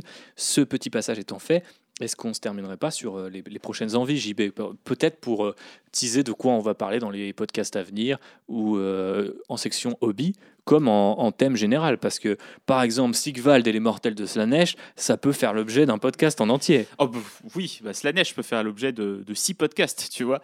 En fait, on a décidé d'enlever la partie news, comme tu disais tout à l'heure, et à la place de faire plutôt une partie envie, euh, où on va peut-être euh, bah, soit réagir à des figues récentes ou des sorties récentes, ou des trucs peut-être plus anciens, mais euh, dans lesquels on a envie de se projeter euh, dans les prochaines semaines ou mois. Et euh, donc, ont été annoncés euh, récemment un retour donc, de Sigvald, qui était euh, historiquement euh, le héros de Slanesh euh, dans l'univers euh, de Battle. Age of Sigmar et il est accompagné de ce que j'attendais depuis très très longtemps pour me mettre Age of Sigmar, des vrais mortels de Slanesh. Il faut savoir que les trois autres dieux du chaos avaient, en plus de leurs démons, des unités mortelles. pour Slanesh, il n'y avait que les rabatteurs, donc les, cavaliers pour l'instant. on a vu aussi avec Dire Chasm, donc la prochaine version de Warhammer Underworld, qui allait avoir des nouveaux mortels de Slanesh. Euh, je veux pas vous spoiler le dernier livre euh, Morati, donc de la saga Broken Realms, mais euh, il se passe beaucoup de choses autour de Slanesh et de la manière dont ses suivants vont revenir au, dans AOS. je suis content que ce dieu-là ait enfin des mortels parce que ça faisait un peu bizarre de ne pas avoir une, gamme complète pour lui. Il y avait eu une belle vague de démons avec le nouveau Garnet des Secrets et quelques nouvelles figues euh, l'année dernière. Euh, mais voilà, là, on va avoir des mortels de Slanesh. Euh, elles sont super bien, les figurines, de ce qu'on a vu. Il y a ce côté dérangeant qu'on retrouve chez Slanesh avec des parties un peu en peau alors qu'on ne sait pas trop si c'en est vraiment. Ils ont des visages un peu démoniaques, mais c'est un double kit qui permettra de faire deux unités il y a aussi un côté avec des, casques, avec des cimiers, donc pour revenir à des choses qu'on avait déjà vues dans cette armée-là. Euh, les figues, je les trouve vraiment très très belles. Euh, J'arrive pas à savoir si elles sont sur du 32 mm ou si c'est du 25. Donc je ne sais pas encore quelle taille elles auront. Mais euh, c'est une très belle réinterprétation, je trouve, du mythe de Slanesh à AOS.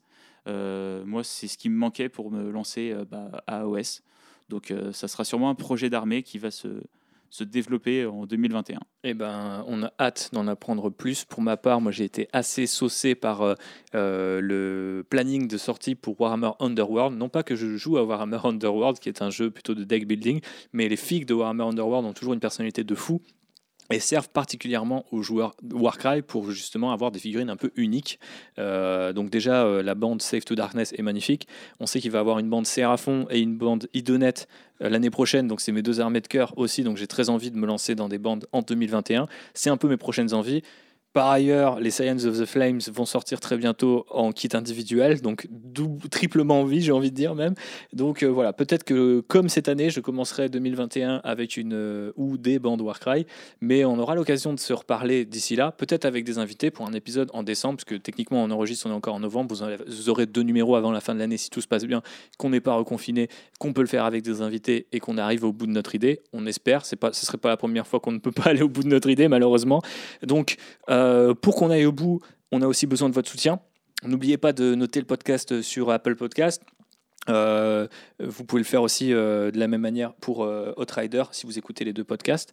Vous pouvez bien sûr nous relayer sur les réseaux sociaux, nous taguer dans tous vos posts à base de hobby parce que vous êtes nombreux à le faire. On a découvert, je pense, peut-être une dizaine de personnes depuis le dernier épisode. On a eu pas mal de retours d'ailleurs sur le dernier épisode. C'était bien, on l'a fait un peu version confinée. C'était pas idéal à enregistrer et à faire, mais on a eu des super retours et ça fait plaisir d'être un peu plus penché sur la peinture et de, de parler de cet aspect du hobby. Je pense qu'on fera d'autres euh, épisodes sur ça. Euh, on a notamment sur le côté un peu cathartique de, la chose et, euh, et, reposant du hobby. Je pense qu'on a beaucoup de choses à dire là-dessus. Complètement. Bah, on en reparlait d'ailleurs juste avant, donc carrément c'est quelque chose qu'il faut qu'on développe.